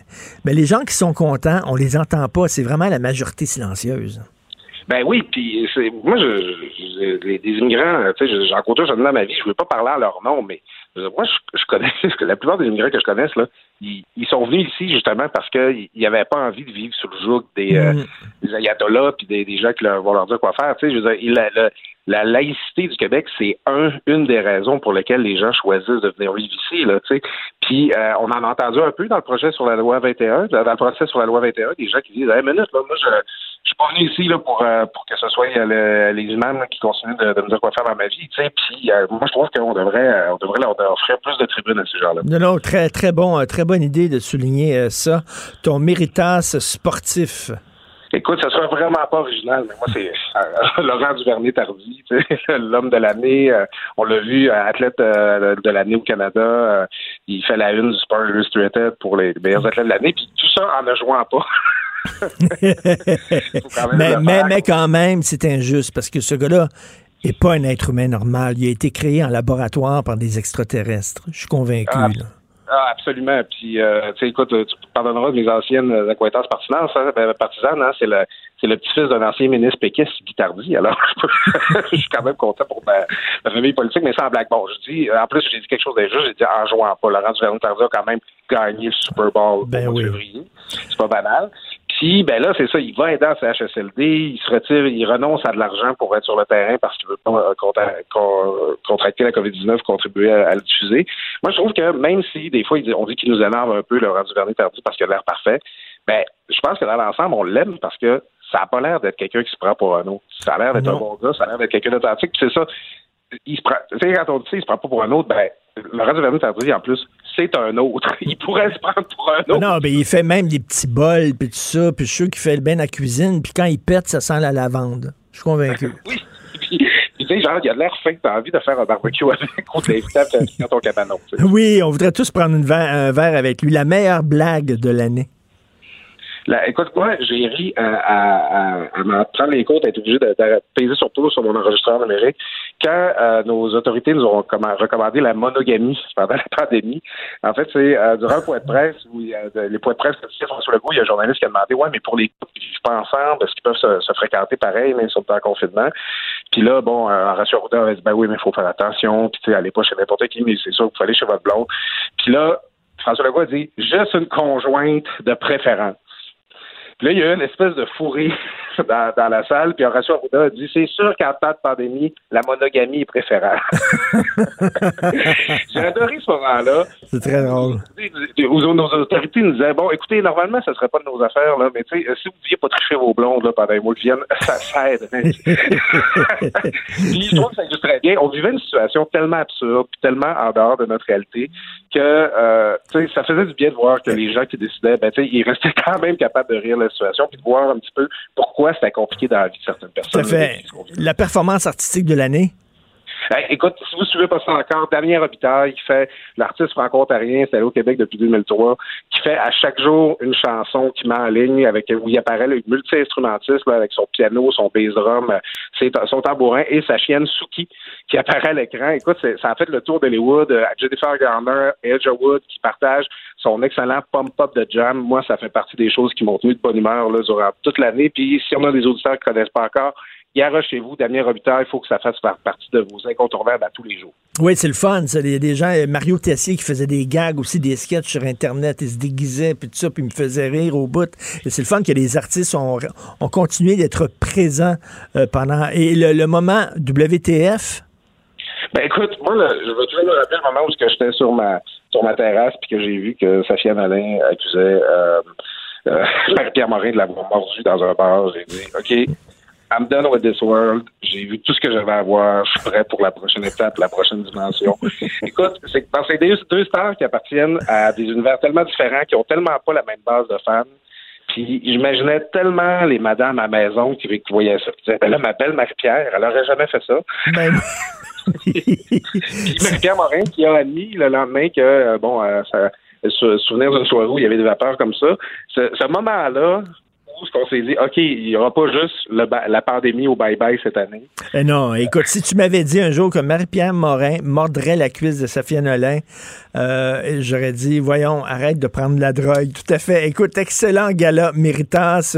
Bon temps des fêtes, mon cher Claude. On se reparle en 2021. L'année va être beaucoup mieux que celle-ci. Merci beaucoup, Claude. Ben, joyeuse fête à toi et à toute ta famille, Richard. Merci, salut. Martino, souvent imité, mais jamais égalé. Vous écoutez Martino. Cube, Cube Radio.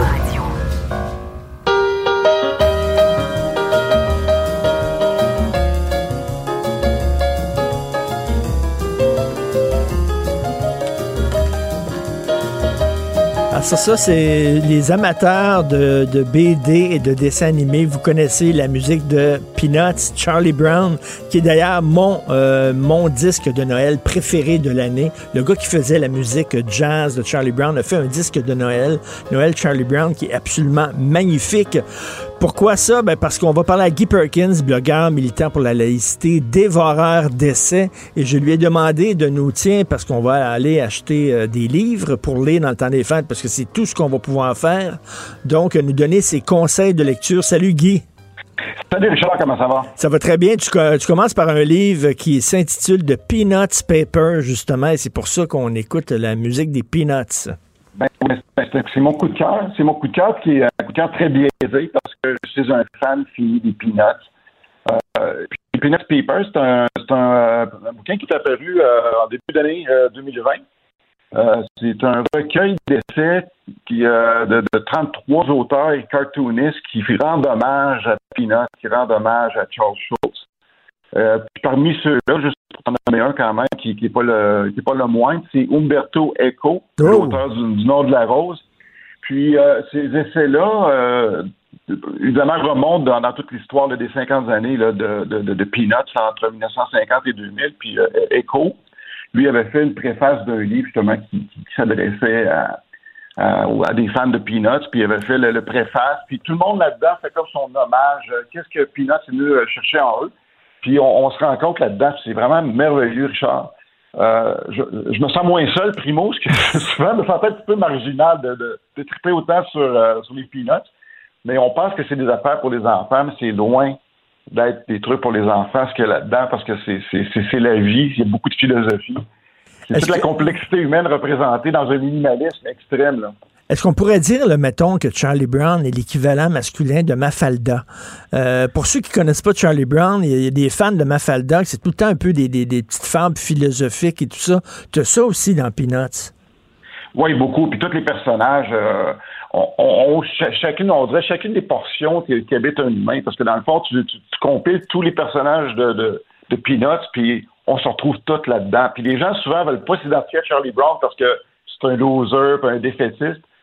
Mais on, on est tous Charlie Brown à quelque part. Là. Et c'est et c'est quoi le petit personnage qui a tout le temps besoin de sa doudou, là? C'est Linus. Ah oui, Linus. Lui, je l'adore. Ben, il y a, il y y a un, petit, côté euh, un petit peu euh, paradoxal, Linus. C'est le, le- le- c'est le philosophe, c'est celui qui aime la connaissance. Pour ça, mais lui, plus il en connaît, plus ça le stresse.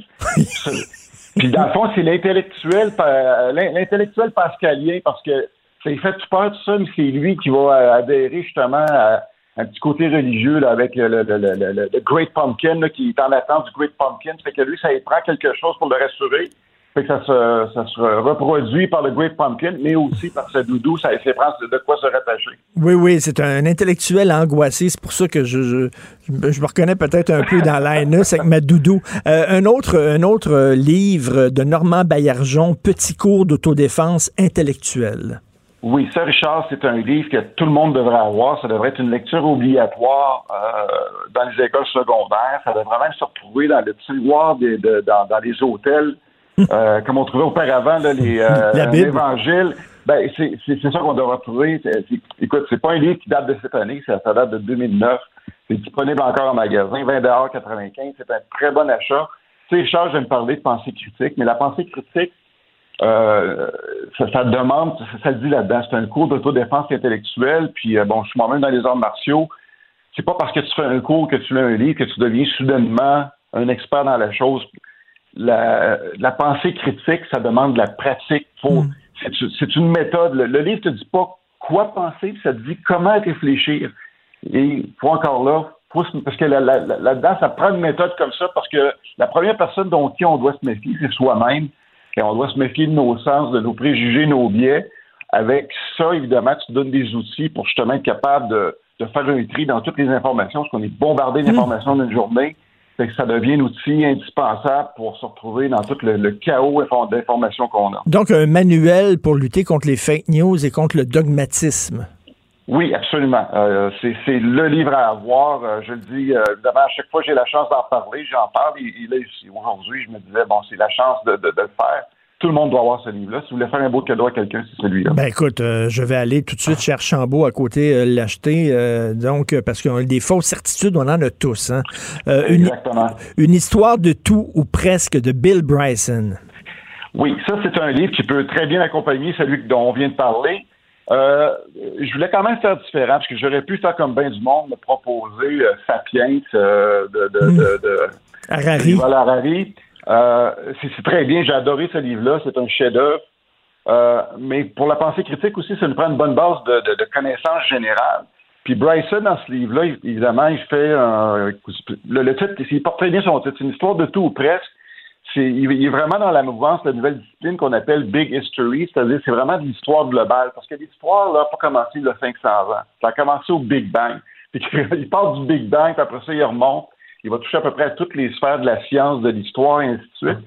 Fait que c'est beaucoup de, de, petits trucs comme ça qui sont intéressants, qui peuvent après ça nous inspirer dans, l'eau. Quand tu lis tout ça, tu dis, Hey, moi, j'adore ce, ce, champ-là de quel qui m'explique, d'un exemple dans la physique ou dans la chimie ou dans l'histoire. Et ça t'amène à, à d'autres endroits. C'est un, bon point de départ. J'adore ce genre de penseurs-là qui sont pas en silo, c'est-à-dire que lui, c'est la psychanalyse, l'histoire, la sociologie, la biochimie, l'astronomie, et tout ça, un peu comme Harari, comme Big History, plutôt que des, des gens qui, euh, qui, qui connaissent une qui en connaissent beaucoup, mais dans une petite sphère. D'ailleurs, Harari, euh, Sapiens, est disponible en BD aussi. Hein?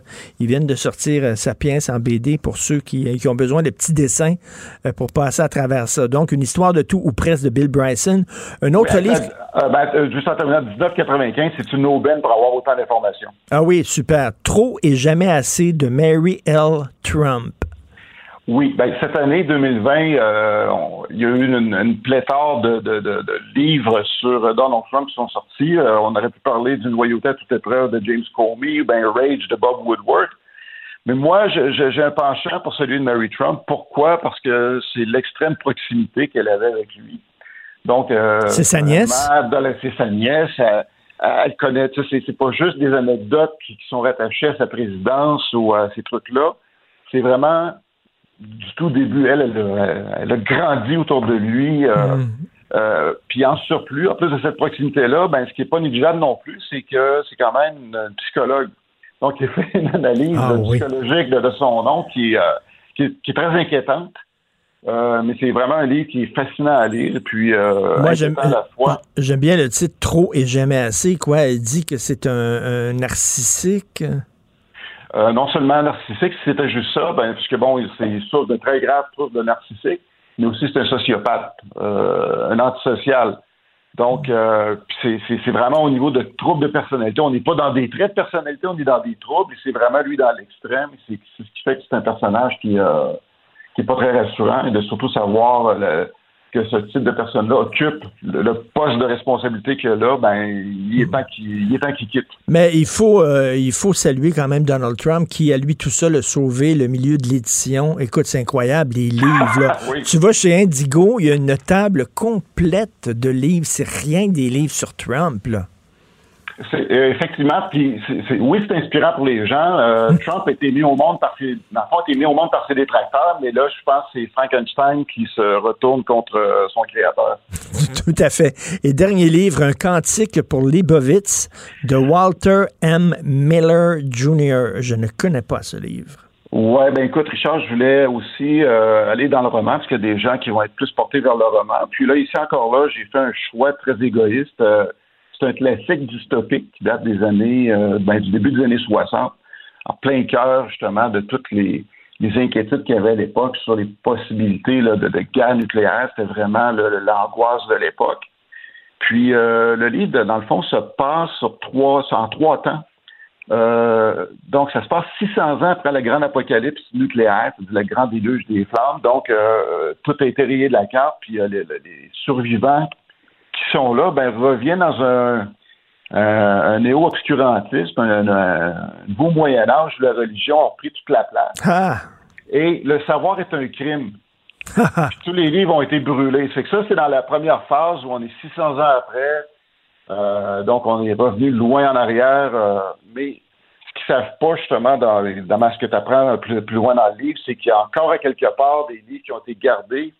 Puis plus loin dans le temps, c'est retrouvé. Puis, euh, comme euh, dans, dans la deuxième phase du livre, on se retrouve 600 ans plus tard, où il y a une nouvelle, euh, une nouvelle âge des Lumières. Puis là, bien évidemment, ça, on fait la redécouverte de la connaissance, on rebâtit des civilisations. Euh, ça fait que ça, c'est la deuxième partie. Et à la fin, 600 ans plus tard, ben là, on est redevenu comme on était, c'est-à-dire euh, la modernité a tout repris toute sa place. La civilisation est comme on connaît aujourd'hui, mais avec tous les mêmes enjeux. Et il y a un punch à la fin que je n'ai pas dévoilé, Oui, ben là, mais euh, tu vois qu'il y a un éternel, c'est un éternel recommencement. Mais, mais c'est très bon parce que c'est écrit dans les années 60 et euh, tu dis le retour de la religion, le retour des superstitions. On est en plein là-dedans. D'ailleurs, Carl Sagan, le très grand vulgarisateur scientifique, avant de mourir, disait on est en train de retourner à un nouveau Moyen Âge. Euh, exactement, sauf que ça n'aura pas pris de, de grand déluge de flammes, ça prend un grand déluge de, de, de- d'irrationalité, de, de, de toutes sortes de trucs comme ça qui, euh, qui, qui prend la place des armes nucléaires. Écoute, euh, des super bonnes euh, suggestions de lecture. Je, je, récapitule de Peanuts Paper, petit cours d'autodéfense intellectuelle, une histoire de tout ou presque, trop et jamais assez, et un cantique pour Libovitz. Et qu'est-ce que tu vas lire, toi, dans le temps des fêtes? Euh, là, je me suis promis de lire euh, le fameux essai de, sur le, le, coronavirus qui s'appelle Apollo's Arrow pour qu'on puisse parler au retour après les fêtes. Euh, ça, ça m'intrigue. Il fait un bilan justement de tout ce qui est connu à date là-dessus et qu'est-ce qui est anticipé pour l'après. Donc, ça va être ma lecture mais aussi je vais quand même me détendre, je vais lire quelques romans et me, replan, me tremper dans des vieux classiques d'Hemingway. Parfait, mais moi je vais lire de Peanut Papers en tenant ma doudou. merci Guy Perkins, merci beaucoup. Euh, Joyeux temps des fêtes. Écoute, on se reparle en 2021. Merci beaucoup. Bye bye. Si c'est vrai qu'on aime autant qu'on déteste, Martineau, c'est sûrement l'animateur le plus aimé au Québec. Vous écoutez Martineau. Cube Radio. Le, le, commentaire de Luc La Liberté, une vision américaine, pas comme les autres. Mon cher Luc, pour cette dernière chronique de 2020, j'aimerais euh, que tu me fasses un bilan de Trump, un bilan du Trumpisme, parce que bon, c'est terminé, euh, il s'en va, même s'il veut s'accrocher, il, il, part.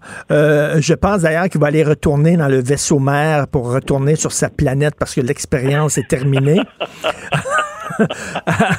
Alors, Luc, qu'est-ce que tu retiens de, de, de, de, ce, de, ces, de quatre ans surréalistes?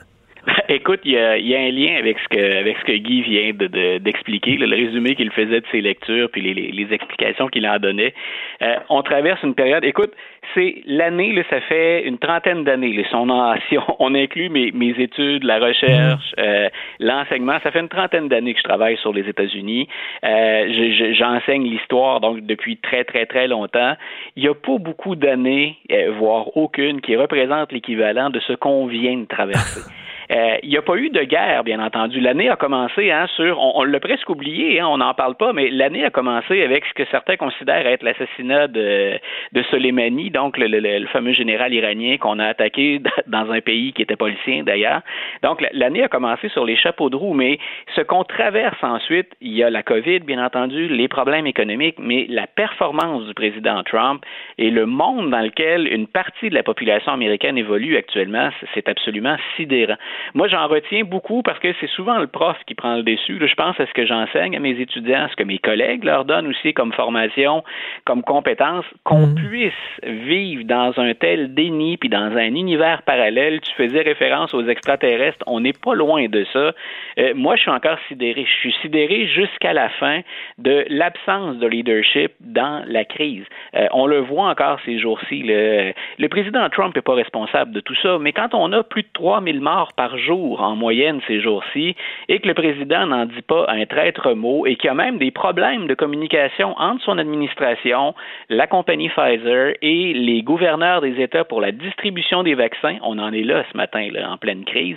Il y a, quelque chose d'absolument hallucinant. C'est, non seulement la présidence Trump, l'absence totale de respect pour l'équilibre des pouvoirs et pour le système américain, c'est, aussi un, un déni ou un renoncement au leadership. Le président est là pour servir ses intérêts personnels. Rarement, voire jamais, il va mettre l'ensemble de ses concitoyens, l'ensemble du pays devant ses intérêts personnels. Et normalement, on, on, on ne va pas nier que des présidents ont déjà servi leurs intérêts personnels, mais c'est très clair que la nation passe en premier pour la, la, la, très, très grande majorité des gens qui se sont retrouvés à la Maison-Blanche. Mais qu'est-ce qui a préparé Trump? Parce que le Trump ouais. n'est pas sorti comme ça du jour au lendemain. Voilà. À un moment donné, ça bouillait ça depuis longtemps, depuis de nombreuses années. On était trop collés pour. Ça va être une job d'historien plus tard, mais c'est quoi les courants qui ont mené à Trump? Parce que Trump est le, est le point ultime de quelque chose qui se passait depuis des années. Voilà, et j'aime beaucoup ta question parce que je peux dénoncer une situation puis la déplorer. L'important, c'est de l'expliquer, mmh. c'est de trouver, c'est de trouver une solution. Moi, je pense qu'il y a une convergence de plusieurs facteurs parce que M. Trump, c'est la, la, la, manifestation la plus spectaculaire d'un mouvement qui est en place depuis longtemps. D'abord, des, des, mouvements plus populistes. Ça prend un bon démagogue, hein, puis les mouvements populistes prennent le, le, le déçu à un moment donné. Ça, c'est pas la première fois qu'on voit ça dans, dans l'histoire des États-Unis. Puis il faut se rappeler que, et c'est surtout chez les républicains ce malaise-là, des candidats qui, qui ne devraient pas être là, euh, des Sarah Palin, des Michelle Bachmann, ça fait plusieurs années déjà. Là, on a oublié que John McCain, euh, pas que pour ça, mais il a sacrifié sa campagne électorale en y allant d'un kit ou double et en choisissant Hmm. Sarah Palin, dont on a constaté le manque de préparation puis la méconnaissance absolue. Donc, et elle, Michelle Bachmann et combien d'autres relayaient déjà de fausses informations, de la désinformation. M. Trump a eu, peut-on appeler ça comme ça, le génie ou l'habileté de s'entourer des gens qui alimentaient ces fausses nouvelles et il s'est appuyé sur ensuite ce que moi je considère être très très légitime, c'est-à-dire toute la grogne qu'il y a à l'intérieur de ce pays-là. Euh, on, on en a déjà parlé tous les deux. Ce qui est le, le- le centre du pays, le heartland, le cœur du pays, a rien à voir avec ce qui se passe sur les côtes. Et là, les démocrates sont à blâmer aussi. Quand on regarde ce que disent les progressistes des deux côtes, qu'on soit à New York ou qu'on soit en Californie, à San Francisco, euh, peut-être qu'à San Francisco et à New York, il y a des idées qui ont du bon puis qui correspondent à ce que souhaite la majorité des gens. Mais ce ne sont que des points sur la carte d'un gigantesque pays et ce grand bateau-là n'avance qu'à force de compromis.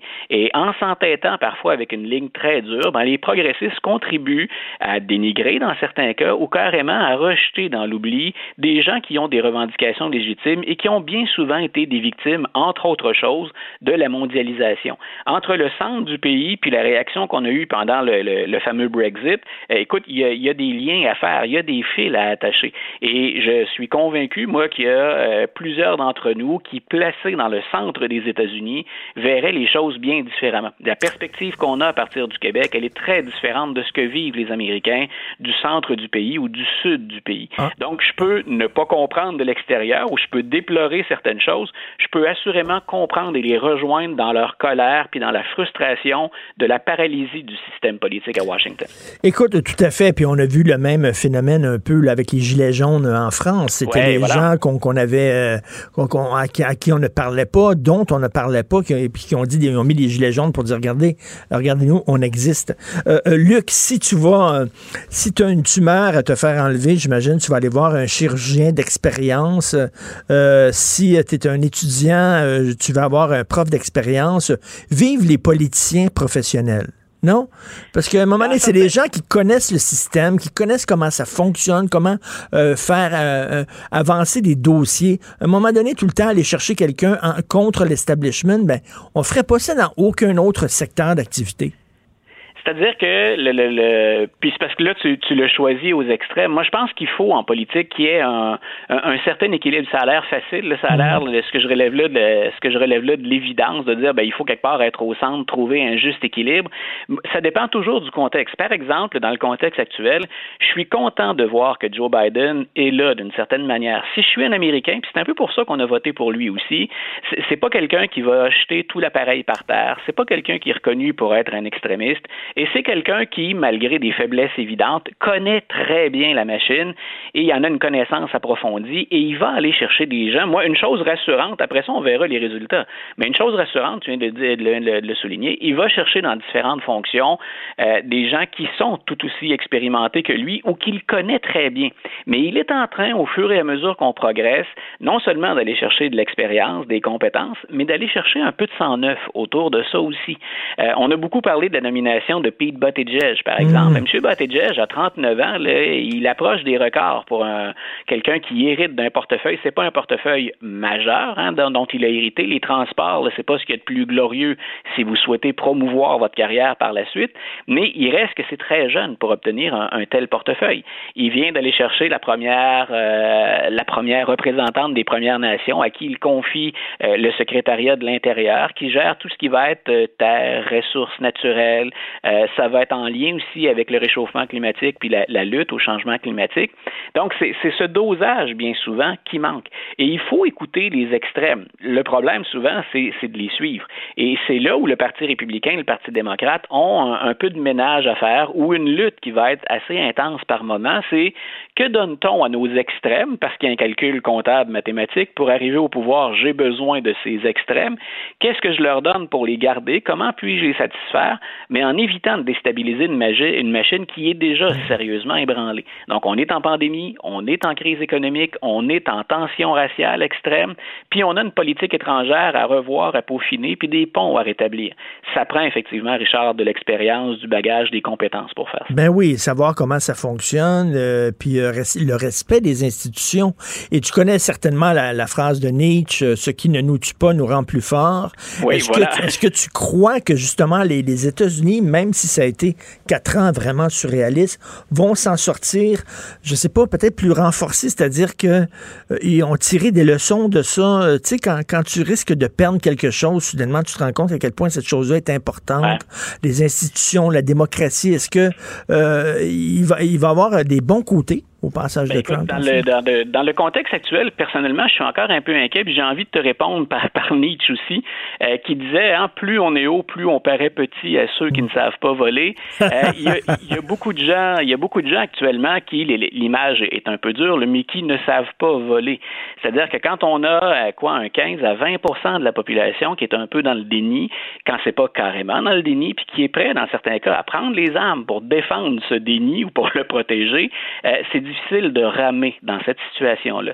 Mais moi, je pense, c'est un peu ce que j'écrivais d'ailleurs dans le journal ce matin, je pense que le système américain, c'est pas parce que Donald Trump a été sorti que ce système-là est plus sécuritaire qu'avant ou que ce système-là est, fort. Je pense qu'on l'a vu dans l'équilibre des pouvoirs, je pense qu'on l'a vu dans la Constitution américaine, il y a des brèches, il y a des failles importantes qu'il faudrait colmater. Le gros problème aux États-Unis, quand on veut renforcer le système, c'est qu'il faut le faire de façon bipartisane. On ne peut pas y aller que républicain ou démocrate, surtout si on imaginait un Joe Biden qui doit composer avec un Sénat qui ne serait pas majoritaire. Mmh. M. Biden a un réel pouvoir. C'est le président. On va l'écouter, on va l'entendre pendant, pendant quatre ans, mais en même temps, il faut que la machine le suive. Et cette machine-là, elle est prévue pour, elle est prévue pour bloquer quand il n'y a pas de, de, de, compromis. Et actuellement, c'est ce qu'on voit avec le Sénat qui est républicain. On, ça a même pris, tu as, vu ce que ça a pris avant que Mitch McConnell dise, oui, ben finalement, Joe Biden et Kamala Harris, c'est le président et la vice-présidente. Euh, on, on, a vécu un cirque qui est absolument incroyable. On, on, on était dans au-delà du réel. Écoute, euh, ça prendrait une réforme. Hein. De Gaulle a fait ça à un moment donné. Il a réformé totalement le système politique français avec un président qui était élu au suffrage universel. Euh, il a refait la machine parce qu'il voyait des failles. À un moment donné, les gouvernements tombaient aux six mois. Euh, il Ouais. disait ça n'a pas de bon sens. Donc, il a, il a recréé une nouvelle république. Est-ce qu'on est dû pour ce genre de changement-là aux États-Unis? Moi, je pense qu'on est dû pour ça et c'est pas le problème n'est pas récent. Ce que la présidence Trump nous a démontré, c'est à quel point le système était fragile ou à quel point un homme que les pères fondateurs n'avaient pas envisagé euh, peut se permettre beaucoup de choses auxquelles on pensait pas. Euh, moi, je suis un des premiers à dire les, les pères fondateurs imaginaient quel, jamais que quelqu'un Mm. d'aussi peu digne ou compétent que Mm. Donald Trump pour la présidence, on parle pas de l'ensemble de sa vie, mais pour occuper le siège du président, je pense qu'ils avaient jamais imaginé ça. Et là, on s'est rendu compte qu'il y a beaucoup de choses qui reposent dans ce système-là sur la tradition et sur la bonne volonté. Moi, je pense qu'il faut le considérer. Et quand je dis qu'il faut colmater des brèches, c'est vers ça qu'il faut aller. Il faut éviter de produire un, autre Donald Trump qui sera peut-être, lui, mieux équipé, plus, plus stratégique, un peu plus prudent dans ses attaques, puis surtout mieux entouré que ne l'était Donald Trump. Si la présidence Trump arrive à terme, M. Trump en est le premier responsable. Ça, bien sûr, et le contexte de la pandémie qui l'a assurément pas aidé. Écoute, tu as tout à fait raison. Tout notre système est basé sur deux choses, la confiance et la bonne Voilà. foi. Euh, C'est vraiment ça. Écoute, c'est un privilège de te parler régulièrement euh, en 2020. On remet ça en 2021 et passe de belles fêtes malgré le contexte, Luc. Écoute, je voulais, je voulais te remercier. C'était une année particulièrement chargée, excitante, très agréable de faire avec toi. Puis merci à nos auditeurs qui sont au rendez-vous puis qui nous écrivent régulièrement. Donc, merci à tout ce beau monde-là puis de joyeuses fêtes à toute l'équipe. Toi aussi, salut. Bye. Martino, même avec un masque, c'est impossible de le filtrer. Vous écoutez Martino. Cube Radio. Le, le commentaire de Mathieu Boccoté, dépensé pas comme les autres. Ah, Mathieu, bien sûr, toi aussi, tu veux y aller de ton bilan de l'année 2020. Oui, oui, ben, ça, c'est, c'est l'exercice à la fois euh, amusant et obligé au terme d'une année aussi chargée que la nôtre. Donc, je me suis permis. Alors, c'est c'est une année dont les, les, éléments qui, euh, qui les, les éléments qui se distinguent, qui remontent à la surface, sont assez évidents, mais je ne m'en voudrais de ne pas les noter assez clairement. Alors, on a tous vécu cette année d'épidémie de COVID, c'est quand même un, un élément euh, qui est le moins de, ce qui est pas un détail, mais l'autre épidémie qu'il faut nommer, c'est quand même le wokisme. Et c'est une, euh, je pense que c'est un élément qui nous aura marqué cette année depuis quelques mois. En fait, on voyait ça venir depuis des années. Hein. Je me rappelle, je pense octobre 2019, Barack Obama s'inquiétait de la culture woke qui était, était de plus en plus présente sur les campus. On avait vu ce qui s'était passé à Evergreen. On avait vu ça tout ça aux États-Unis et on continuait de penser qu'on était un peu immunisé contre ça, que c'était des délires américains, euh, à la rigueur qu'il y avait peut-être un peu de bon dans tout ça. Et là, ce que ce qu'on a vu, me semble-t-il, depuis quelques mois, c'est à cause bon des, des, des, technologies nouvelles, de l'américanisation des mentalités, euh, du contexte de l'époque qu'il y a d'autres, cette espèce d'épidémie idéologique qui fait en sorte qu'il pousse les gens à se transformer en indignés permanents, en professionnels de l'indignation hyper sensibles, euh, abreuvant d'insultes tous ceux qui ne pensent pas comme eux pour ensuite se victimiser dès qu'on leur répond avec une pichenote. Euh, alors ça, c'est quand même amusant. Ça, eh bien, on, on l'a vu véritablement et j'ai l'impression que ça va continuer. Il y a dans la population un début de, de réponse, mais le fait est que cette espèce d'épidémie est dominante, à, à fonder de nouvelles normes, disons ça comme ça, dans notre système culturel, dans notre système universitaire, en partie dans notre système médiatique. Donc, cette tendance, elle euh, s'impose et elle s'imposera de plus en plus violemment, je crois, sur le plan idéologique, là, pas sur le plan physique, euh, dans la, les prochaines, les, prochaine année, dans les prochains temps, sur le mode de l'accusation permanente. Donc, je crois qu'on n'en a pas fini avec le wokisme, hélas, et 2020 aurait été l'année de la propagation de l'épidémie. Deuxième élément qui me semble assez important, mais là, on, on, est plutôt dans le domaine des bonnes nouvelles. 2020, c'est aussi le retour de la question linguistique dans la politique québécoise. Mm. Alors, ça faisait des années que la question linguistique avait quitté le portrait, on n'en parlait plus. Euh, ou alors, c'était une, une, passion, euh, c'est une passion réservée à la Société Saint-Jean-Baptiste. Donc, ça faisait un bon travail, mais un travail un peu seul. Et là, il y a comme une prise de conscience de la situation de Montréal, de la situation de Laval, euh, de tous les facteurs qui influencent cette anglicisation donc, que ce soit le fait que le Canada travaille à nous angliciser, qu'on ne réussisse pas à intégrer suffisamment les immigrants français, donc c'est un facteur d'anglicisation. On voit que ce qui s'appelait le West Island aujourd'hui s'étend à l'ensemble de l'île à bien des égards, euh, s'étend à Laval aussi. Et il y a une prise de conscience linguistique, et ça, ça nous a conduit presque à 2021 à certains égards. C'est-à-dire, est-ce que 2021 sera l'année où, après la prise de conscience, il y aura la, les gestes politiques attendus? Je note que 2020, c'est aussi, soit en passant, cette prise de conscience, elle s'est cristallisée dans un ouvrage dont on a souvent parlé à ton émission, Pourquoi la loi 101 est un échec de Frédéric Lacroix, qui est probablement le portrait le plus fin, le plus exact, le plus documenté de la situation linguistique au Québec depuis un bon moment. Donc, on, je sais pas, les deux premiers éléments qui me viennent à l'esprit avant qu'on passe aux autres, donc c'est cette épidémie idéologique et de l'autre côté, ce, ce renouveau linguistique qui euh, relève des bonnes nouvelles de 2020. Et aussi le soubresaut de la nation, là, après, après là, le, le, le, le dictat de la mondialisation à tout prix, on s'est rendu compte que rien ne vaut mieux qu'une nation forte pour, euh, pour faire face justement à, à, des pandémies, par exemple, entre ben autres. Oui, ah ben, oui, absolument. Moi, je pense que ça, c'est ce qu'on appelle, la, de manière un peu, un peu, un peu savante, la, la, la fonction protectrice du politique. C'est-à-dire, on, on, depuis quoi depuis la fin de la guerre froide essentiellement on nous disait que l'idéal c'est l'abolition des frontières l'abolition du politique l'abolition des États la libre circulation intégrale dans le monde l'espèce d'utopie libre échangiste généralisée à, tous les domaines de l'existence. Et là boum on constate que l'homme l'être humain a besoin d'être protégé dans des situations de crise. Il a besoin d'une communauté à laquelle s'associer une communauté sur laquelle euh, trouver protection des frontières qui protègent des frontières qui civilisent. Et des frontières, il y en a toujours d'une manière ou de l'autre. Les frontières, vous les avez euh, soit devant le, devant votre immeuble, vous les avez à votre pays, vous les avez à l'aéroport, vous les avez toujours quelque part d'une manière ou de l'autre. Et bien, ce qu'on constate cette année, c'est qu'on ne peut pas vivre sans ces frontières protectrices. Par ailleurs, euh, soyons quand même, euh, évitons l'optimisme exagéré. C'est aussi une année qui aura permis par ailleurs aux forces déterritorialisantes, là, aux forces du nouvel empire numérique, de s'étendre comme jamais. C'est l'année des GAFAM, c'est l'année de toutes les puissances de la souveraineté numérique qui traitent les États comme des mmh. comme quantités négligeables.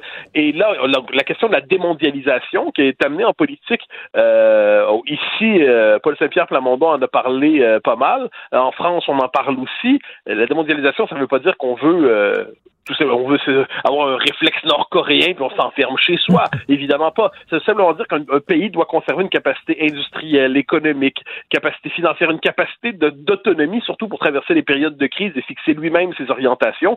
Ça aussi, ça pourrait intéresser, me semble-t-il, le discours et l'action du gouvernement Kakis dans la prochaine année. Tout à fait. D'ailleurs, euh, pour ce qui est des frontières, un petit livre que les gens peuvent lire, tiens, dans le temps des fêtes, de Régis Debré, Éloge des frontières, qui, qui ah, est ben oui les... J'ajouterais que Régis Debré, tu as tout à fait raison, Éloge des frontières, un très beau livre. Et lire Régis Debré, en général, c'est jamais trop une mauvaise idée. Hein, euh, c'est probablement un des meilleurs philosophes français, un philosophe qui a une plume d'écrivain, ce qui est encore mieux. Donc, euh, c'est pas un constructeur de système pénible. Hein. Euh, le drame de certains philosophes, c'est de construire un, un, système dans lequel ils vont pouvoir se projeter pour s'asphyxier en ayant l'impression d'avoir atteint les hauteurs de la pensée.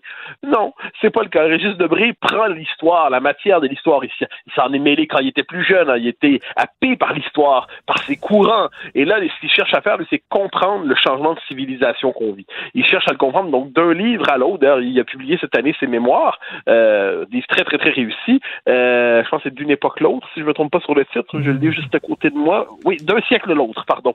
Alors, euh, il, y a, il, y a, ce sentiment d'un monde qui bascule et il cherche à comprendre. Et c'est probablement un des exercices intellectuels les plus stimulants qui soient, à mon avis, c'est-à-dire on sent qu'on bascule d'une époque à une autre. On sent qu'une civilisation qui se défait puis quelque chose d'autre apparaît, mais on ne comprend pas toujours la portée de ce qui arrive. C'est l'espèce de réflexe euh, de toujours se dire ben c'est pas si grave, puis c'est un détail, puis ça compte pas, puis c'est pas si important, puis l'humanité a toujours changé. Non, il y a des fois où des basculements fondamentaux arrivent qui sont pas toujours des bonnes nouvelles. Et puis de ce point de vue, lire Régis Debré, euh, c'est quand même une bonne manière de, de, se trouver une boussole pour comprendre un peu mieux notre temps. Et en 2020, on a eu mal à nos extrêmes, c'est-à-dire qu'à l'extrême gauche c'était le mouvement woke que tu en as parlé, et on pourrait dire euh, plus vers la droite, euh, euh, plus vers le mouvement libertarien, c'était le complotisme, le conspirationnisme. Ah oui, mais ça, alors ça, c'est, alors c'est assez pénible parce que le drame, je trouve, des conspirationnistes, c'est de s'imaginer qu'il y a sur cette terre des intelligences presque méphistophélique, hein, satanique, d'une, d'une, puissance absolue, capable de tout planifier dans le moindre détail, ou tout le monde dans les grands paramètres, un changement comme ça, on, va tout magnifier dans des c'est la fiction du grand manipulateur. Et ça, on, il oublie, ça c'est une chose qu'on est plusieurs à l'avoir dit de manière ou d'autre, que lorsqu'on doit chercher à expliquer quelque chose par la bêtise ou la malveillance, misons généralement sur la bêtise d'abord et avant tout. Et il existe dans ce monde des hasards, hésite, il existe une série d'événements qui nous échappe. Et puis devant les événements qui nous échappent, chacun cherche à faire ce qu'il peut. Puis oui, il est amené à faire comme son voisin parce qu'il y a un processus d'imitation. On veut toujours pas avoir, on veut pas être celui qui, qui, fait bande à part.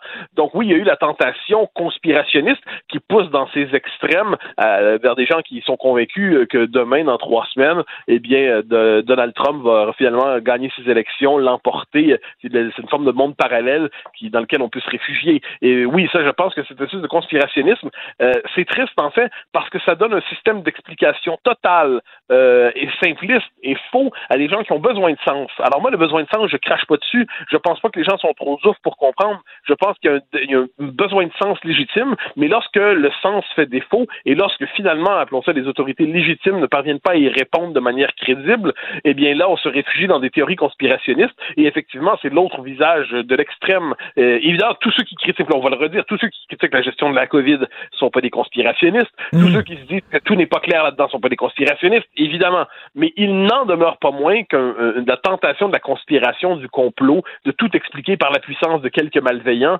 ça, c'est toujours présent. C'est comme une espèce de disposition dans l'esprit humain. Et là, qui cette année a ressurgi à, la puissance 1000, puis on, voit ça se déployer un peu partout. Et effectivement, tu as tout à fait raison de dire que c'est l'autre visage de l'extrême pour 2020. Et toi, ton 2020 personnel, tu étais un peu comme le paratonnerre qui euh, captait toutes les foudres lancées par la gauche cette année, non? Oui, oui, oui, mais bon, ça, ça, fait partie de la vie. C'est-à-dire, j'ai constaté que beaucoup de gens qui m'ont probablement jamais lu ni mes livres, ni probablement euh, même mes chroniques, sauf quelques-unes, sont persuadés de savoir exactement tout ce que je pense et, et à quel point je suis méchant. Et c'est assez amusant en fait parce qu'il y, y, a comme euh, on me dit souvent, les mêmes personnes me disent ce que vous dites est absolument terrible et en fait par ailleurs il y a beaucoup de grands mots, mais fondamentalement vous dites rien. Et là, il va falloir qu'on se décide. Est-ce que je suis terrible ou est-ce que je dis rien? Je, veux savoir à laquelle des deux affirmations est vraie, surtout, ou encore, euh, euh, je ne sais quel euh, professeur écrivait sur Facebook ou sur Twitter il y a quelques jours à, à mon sujet que j'étais, j'étais étranger au doute et je cachais derrière, disait-il, mon panache une insécurité fondamentale. Il faut décider. Est-ce que je suis étranger au doute ou j'ai une insécurité fondamentale? Alors, bon, c'est pas très grave non plus. Hein, c'est le propre de la vie publique. Il faut renoncer à l'idée qu'on sera, euh, lorsqu'on est au cœur de l'espace civique, qu'on sera que le camp d'en face, entre guillemets, cherchera à nous comprendre euh, honnêtement. Euh, ça ne veut pas dire qu'il n'y a pas des interlocuteurs légitimes dans tous les camps. Ça ne veut pas dire qu'il n'y a pas des gens avec qui on peut avoir un immense désir de discuter, même si on n'est pas d'accord avec eux. Mais la tentation de la rumeur publique, la tentation du lynchage public, la tentation de la diabolisation, des gens qui se répètent sans arrêt euh, des, des, des, des, espèces de bob, euh, des, des, calomnies, mais qui s'enroulent en elles, puis c'est une espèce d'effet boule de neige, puis là, la calomnie devient le, cette image faussée devient l'image qui est projetée de nous dans l'espace public. Bon, ben, ça fait partie de la vie, n'en pleurons pas, acceptons-le, faisons face, et puis euh, continuons à vivre heureusement néanmoins. Non, mais c'est le prêt à payer de- de- de- de- d'être connu. On- Il y a comme un. Moi, j'ai un Richard Martineau à côté de moi, là, puis il y, a des- il y a des gens, des fois, qui parlent de lui, puis c'est absolument pas moi, mais c'est c'est lui. C'est- Donc, tu vas traîner une image avec toi maintenant. Tu es pogné avec un double que tu vas traîner partout où tu vas aller, qui est l'autre Mathieu Bock-Côté que les gens croient connaître, mais qui connaissent pas. Et écoute, Oui, en- c'est- pas, c'est pas très grave, on s'y fait, puis on traverse l'existence. et, euh, écoute, en terminant, Noël, c'est quoi pour toi la période des fêtes, Mathieu? Ben, alors, ce- ce- cette année, euh, l'essentiel c'est-à-dire, c'est normalement la possibilité de se rassembler avec nos proches. C'est normalement la fête se pose toujours sous le signe de la réconciliation, même les familles les plus disjointes, qui heureusement pas, mon, euh, pas notre cas, euh, à Noël cherchent à se revoir, comme si les êtres humains voulaient se réconcilier, voulaient s'unir, voulaient, au-delà des tempêtes qu'ils traversent, l'occasion de, de communier ensemble. Évidemment, il y a une dimension euh, historique, religieuse. Pour les uns, oui, pour les autres, non, mais sur le plan historique, évidemment. Et je pense que c'est un marqueur aussi chaque année d'une certaine tradition, de certains rituels, d'un univers mental, de, de, de- de- la, possibilité pour les êtres de communier et euh, en penser, communier en famille, que se rassembler ensemble, puis signe à la fois du bonheur et tout en sachant aussi que c'est l'occasion de faire le bilan cette année d'une espèce d'étrange année, très pesante année. Mais non, non, moi c'est une fête que j'ai toujours bien aimée et c'est l'occasion de chanter 500 fois par semaine Minuit chrétien à tous ceux qui veulent l'entendre et même à ceux qui veulent pas l'entendre. Ça aussi c'est un plaisir dont je ne me prive pas. Merci, hey, merci d'être à l'émission régulièrement. Puis euh, sur une note personnelle, tu es un ami, je veux dire, tu es un ami très cher et c'est un privilège de te connaître. Merci beaucoup, Mathieu Bocoté. Ben, de même, au grand plaisir. Salut, on se reparle Bye en bye. 2021. Martineau, il n'y a pas le temps pour la controverse. Il a jamais coulé l'eau sous les ponts. C'est lui qui la verse. Vous écoutez Martineau. Cube, Cube Radio. Alors, c'est l'ami Vincent Dessureau, l'homme qui travaille le plus que je connaisse. Salut, Vincent. Salut, Richard. Écoute, je veux faire entendre une tune parce que tantôt, on parlait avec Christian Rioux du Devoir et il écrit sa chronique sur la tune des Pogs. La tune de Noël des Pogs Oui. qui, a été, euh, qui a été censurée par la BBC. C'est sa tune de Noël préférée. On va entendre un petit extrait pour euh, ceux qui veulent l'entendre. You're an old slut and junk lying there on a dripping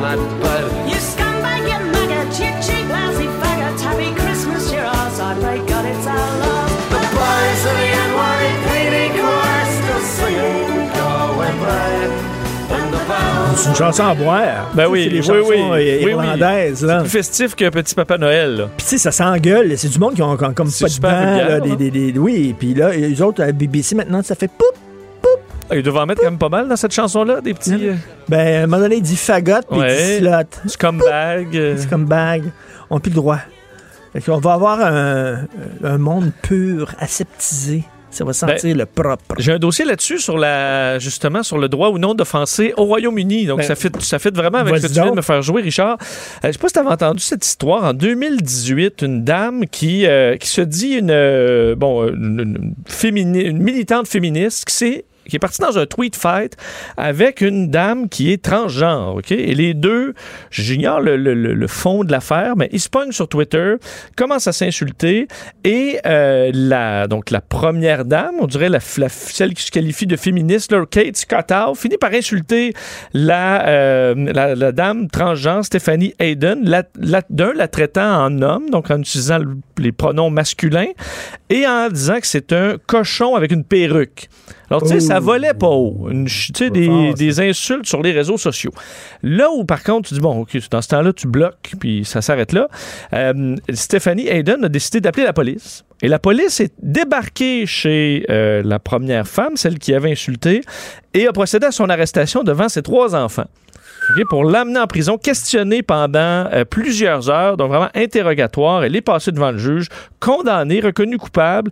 Elle a obtenu l'absolution conditionnelle avec deux ans de probation, euh, une euh, amende de plus de à peu près 1500 dollars canadiens.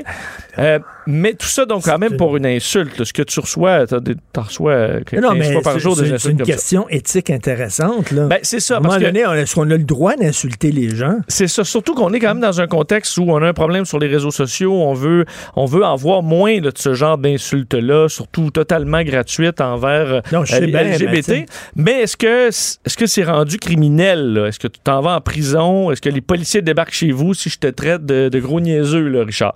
Alors, euh, Ah, on ouais. est allé en cour d'appel et elle vient de gagner en cour d'appel euh, celle qui avait été au pré- préalablement euh, reconnue coupable parce que les deux juges de cour d'appel disent euh, que le fait de défendre le droit d'offenser, c'est vraiment les termes utilisés par la cour, disant une liberté de parler uniquement de façon non offensante ne vaut pas la peine d'être.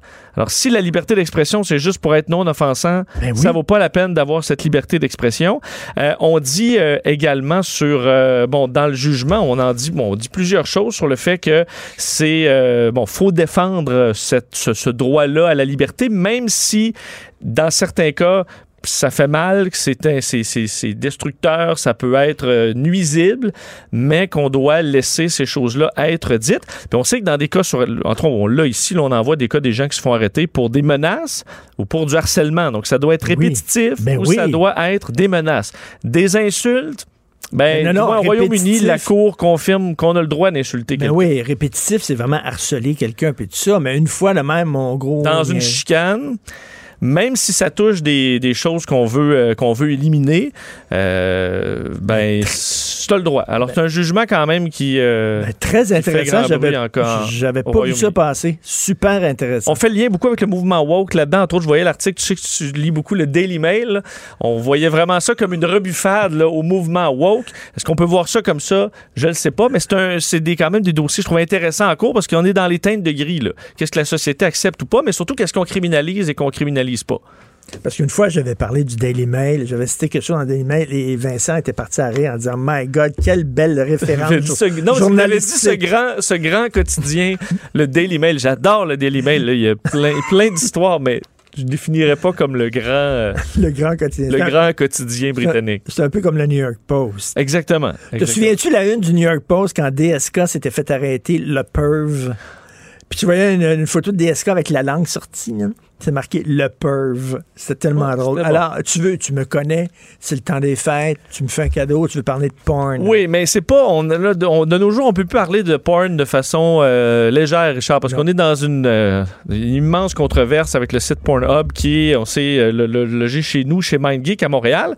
Et euh, je sais pas si tu as vu cette histoire. Le, le Business Insider a eu des, des discussions avec des, des, des modérateurs là, du, de Pornhub. Donc, ceux qui filtrent les vidéos chez Pornhub, donc qui disent cette vidéo-là, c'est pas acceptable, celui-là, on va l'entrer dans long- ta job, c'est à longueur de jour, tu vois les vidéos porno. Oui, et dans certains cas, on comprend des vidéos de. de- Ça de- ressemble à la vie de Benoît. Peux-tu donner la- l'adresse pour euh, postuler, Richard? Mais je vais vous donner les la quantité de vidéos qu'il faut regarder par jour. Vous allez voir si ça fit avec votre consommation. Je fais ça bénévolement, moi.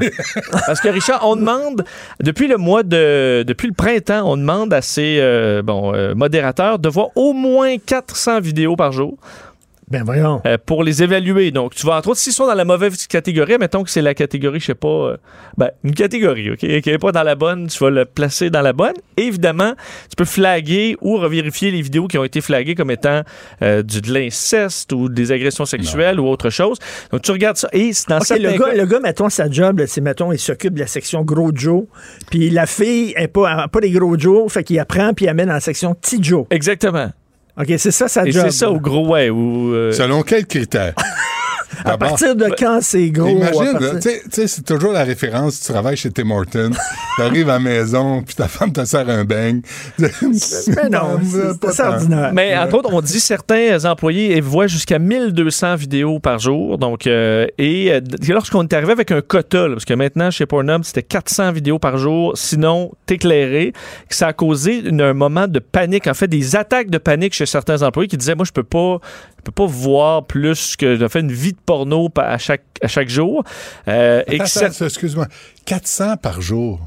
Tu travailles, mettons, 8 heures. 8 heures, ça fait 50 vidéos porno à l'heure. ouais, ça c'est le minimum. Là. On comprend qu'il y en a qui fait 1200. Mais Là, t'as pas, de- t'as scroll. pas d'heure de lunch, là. Tu non, manges t'as- t'as en- pas le temps de le regarder au complet. Ben, en général, c'est ça qui Ouais, arrive. c'est parce que c'est pas C'est rare que tu des bouts, Richard. Mais et donc euh, on dit aussi le l'autre moment qui est intéressant dans cette entrevue, c'est qu'on dit que chez MindGeek, là, Pornhub, ceux qui travaillaient sur Pornhub avaient vraiment les règles les plus louches là.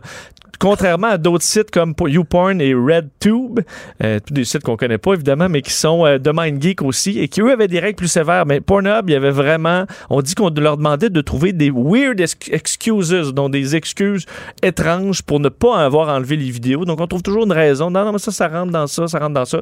C'est des crapules.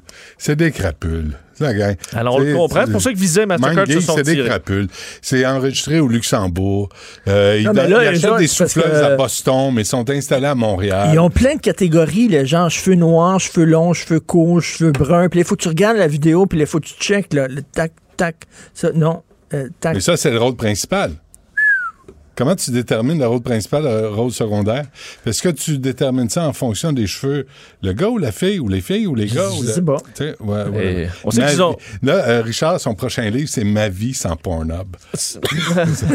T'as un petit euh. Et, euh, Rappelez qu'ils ont enlevé 10 millions de vidéos et qu'on avait cette problématique-là. Même YouTube, j'ai vu des reportages sur ceux qui ont infiltré les, parce qu'il y a des, des trucs horribles sur YouTube. Il y avait aussi la pro- les problématiques des exécutions de ISIS. là. Les gens publiaient ça sur YouTube et, avant que, et ça devait passer par des modérateurs qui doivent regarder ça là, Qui doivent avant de les, blo- bloquer. Et ça causait des dépressions, des suicides, des histoires horribles, souvent euh, faites par des, des- des compagnies dans des pays euh, du, du tiers-monde où les employés gagnent des peanuts pour regarder ces vidéos-là à Ah. longueur de journée. C'est vraiment euh, souvent un côté sombre des grands sites web. Totalement. Et là, Autre- tu dis euh, 10 millions, là. euh, il en reste encore. Il en reste 3 Il y, millions. aura jamais, il y a des affaires, là, il n'y aura jamais de pénurie de vedettes. Il n'y a jamais de pénurie de porno. Il y a des affaires, là, on manquera jamais. Tu sais, c'est ça, il n'y aura jamais de pénurie. Pénurie de médicaments, possible. Pén- Pénurie de nourriture décente. Écoute, il y, a- il y a un gars qui faisait, là, au début de, de la- de la porno sur Internet, il y a un gars qui, lui, son site, c'est qu'il rentrait dans des bars aux États-Unis, souvent en Floride, puis il demandait aux filles, euh, flash. Tu lève, lève ton chandail, puis moi, t'es seins. OK. OK, ben, 3 sur, 3 sur 4 le faisaient. Il arrivait avec sa caméra, là, il faisait, puis lui, il mettait ça sur, sur Internet, puis les gens payaient pour voir ça, puis il n'y avait aucun problème à trouver des, des filles, puis les gars, là, à le faire, à faire, pff, Combien de fois t'as levé ton chandail dans un bar, toi, Richard? ben, non, on me paye pour que je le lève pas?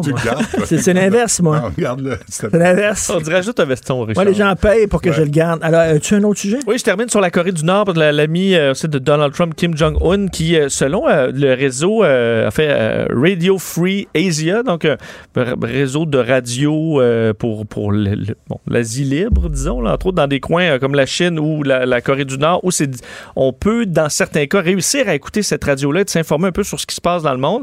Euh, ben, euh, la RFA sort une nouvelle comme quoi un capitaine de bateau nord-coréen vient d'être exécuté publiquement euh, en raison, en fait, parce qu'il s'est fait prendre à écouter cette radio-là sur son bateau de pêche Ben, au large. voyons donc. C'est un de ces marins euh, frustrés là, pour plusieurs raisons qui l'a dénoncé et il a avoué avoir écouté cette radio-là depuis plus de 20 ans. là. Lui, quand il était dans la- dans l'armée, il a commencé à écouter ça, puis il l'écoutait au large quand il était en mer pour pêcher pour euh, le régime, parce que le régime a donné d'ailleurs euh, des recommandations aux capitaines de pêcher le plus possible parce qu'on est en famine, qu'il y a des, un, un- un paquet de restrictions à l'international. Alors, il s'est fait prendre, a confessé son crime. On vient de l'exécuter sur un peloton d'exécution par balle devant 100 autres collègues capitaines et euh, ceux qui travaillaient dans les usines pour, euh, bon, pour, pour le poisson. Alors, on voit que c'est un, un régime encore, encore carrément fou, sauvage. hein, et donc la radio musicale. Ben c'est oui. moins de trouble. c'est vrai, moins dangereux. c'est vrai, rock détente. Ici, c'est si tu lis Mathieu Bocoté, c'est trois ans de prison. C'est ah, ben, Oh, c'est ouais, dénoncé puis un boycott. Merci. Merci. Et on va continuer à se reparler en 2021. Oui, joyeuse fête, Richard. Joyeuse fête, et tout le on monde. se retrouve. Et euh, Benoît a mis sa chemise des fêtes. Oui, monsieur. Il y a l'air, La il y a- chemise de- festive. il y a est coupée festif. du bois. moi. T'as l'air Ouais. d'une grosse canne à canne- bonbons. J'ai l'air d'une canne de, de sirop d'érable. Alors, hey, Ça moi, je veux, je remercier le monde, ça va prendre du temps. Non. Vas-y. Jean-Nicolas Gagné, Dominique Plamondon, ça, c'est les gros boss. Luc Fortin, Étienne Roy, merci beaucoup. Est-ce que ça veut dire que tu n'as pas signé ton nouveau contrat, ça? De, Je l'ai signé. de même? T'es- t'es- T'es-tu capable de juste. Ben, je suis content de travailler Parle- ici, Remercie moi. les gens qui travaillent pour le vrai, pas les boss. Non, je Ils sont assis dans leur bureau, là, à se demander c'est quoi. De- les gens qui travaillent pour le vrai, c'est eux autres qu'on remercie. Non, non, Euh. j'aime, la confiance qu'ils me font. Je comprends. OK? Ils m'ont donné une job, là. Hein? Alors, de la garder. merci à Hugo Veilleux à la recherche. Merci à Maude Boutet. Achille Moinet, merci beaucoup à la réalisation console. Ça, ça on va, tout, on va tout vous retrouver. Ça, ça travaille. en 2021. Et je veux remercier nos auditeurs. Vous nous faites confiance. euh, vous avez changé vos habitudes pour nous écouter. Euh, merci énormément. Et on vous souhaite un très beau temps des fêtes malgré le Christie de contexte de fou. Et 2001, 2021, ben, ça pourra pas être pire. Pas très positif, hein? T'as pas pas appris. de 2020. De quoi tu- de quoi tu vas nous parler? de 2020. Pas très positif comme euh, message de fin d'année. Ben oui. Non? Ben oui. T'as pas appris? Po, po, po. Je suis positif. J'aime la pandémie. J'aime la vie. Tu l'as pas appris, la chanson? Alors, de quoi tu vas nous parler? Euh, on- tantôt, on va parler du livre. de- Écoute, j'ai choisi un livre de recettes, tu sais, le temps des fêtes. C'est dingue. Mais c'est, tu sais, souvent, on regarde des, des recettes puis on se dit, OK, mais où est-ce qu'on achète les ingrédients? Là, là, ce qui est le fun là-dedans, c'est qu'il y a des recettes, mais il y a des, des producteurs euh, de, de veau ou de poissonniers, puis il y a des références, tu sais, pour trouver ce qu'on, qu'on va faire. Puis en temps de pandémie, de panier bleu, ça, c'est une bonne Qui, idée. qui, qui fait ça? Qui c'est ça? Euh, Ben, on va autant parler tantôt. OK. Je le reçois aussi à 11 h. J'ai le père, euh, j'ai Louis Simard, qui est le père de Geneviève Simard, qui a été agressé par Bertrand Charret, une des douze victimes de Bertrand Charret. Il veut réagir au, au verdict, ou à l'acquittement de Gilbert Rozon. Puis à comment ça marche, la façon que ça marche euh, dans les tribunaux, lors de procès. Puis aussi, ce qu'on entend, c'est que les, les victimes ou les plaignantes, parce que c'est pas des victimes, là, il y a eu acquittement, se sentent dépossédées de tout pouvoir. Parce que là, les procureurs prennent ça en charge, puis ils deviennent témoins de ce qu'ils ont vécu, puis ce qu'ils ont subi. Fait que ça me semble que 2021, il serait temps qu'on se penche là-dessus. Et à midi, je vous invite à être là. Ça va brasser l'abbé Claude Paradis, le curé de la rue. Comment tu peux Laetitia. embrasser un abbé, toi? Non, pas moi. Moi, je le brasserai pas. Lui, il va brasser Valérie Plante. Aïe aïe. Mais d'aplomb, là. Lui, il s'occupe des sans-abri, des itinérants. Mais pourquoi ils font pas du patin sans abri? Ils sont là, là, euh, couchés à terre, en train de se plaindre. Richard. Ils fassent du patin. Leur équipement ne sert jamais. Mais oui, il y a leur patin à côté des autres, puis ils en font jamais. là, On a des belles patinoires, Ouais. là. Ça, c'est positif. Tu vois, on, on va vers le positivisme absolu. Moi, si j'étais sans abri, je serais tout le temps en train de faire du patin. Qu'est-ce que tu ferais à part ça, toi, pour ça? Non, c'est correct. Bon, ben c'est tout. C'est ce qui s'en vient à l'émission. Euh, joyeuse fête, euh, vous deux. Puis il faut, en profiter parce que c'est gratuit. À partir de 2021, l'émission de Benoît va être payante. Oui, On vous va être payante. euh, ça va être de l'amour, puis on verra le mode de paiement. Joyeuse fête! Hey, merci, vous Joyeuse aussi, fête, toi euh, aussi. tout le monde. Je Ouais. remercie tout le monde. Donc, merci. On se reparle. Prenez ça cool pendant les fêtes. oui, c'est la pandémie. Oui, il y a le confinement, mais faut gérer ça. faut vivre avec. faut être résilient. faut faire le mieux possible dans les circonstances. Mais heureusement, les euh, commerces essentiels sont ouverts comme la, la- la- la- la- SQDC. SQDC. SQDC, oui. C'est euh, SQDC. C'est- Qu'est-ce que- qu'est-ce qui chantait euh, Plume la Traverse? euh, euh, L'hiver pour moi, l'hiver pour moi? C'est pour ça que je l'ai les pieds, c'est pour ça que je l'ai les doigts et c'est pour ça que je l'ai la tête dans le temps des fêtes. Plein, il y a plein de références culturelles. Merci beaucoup. Cube Radio.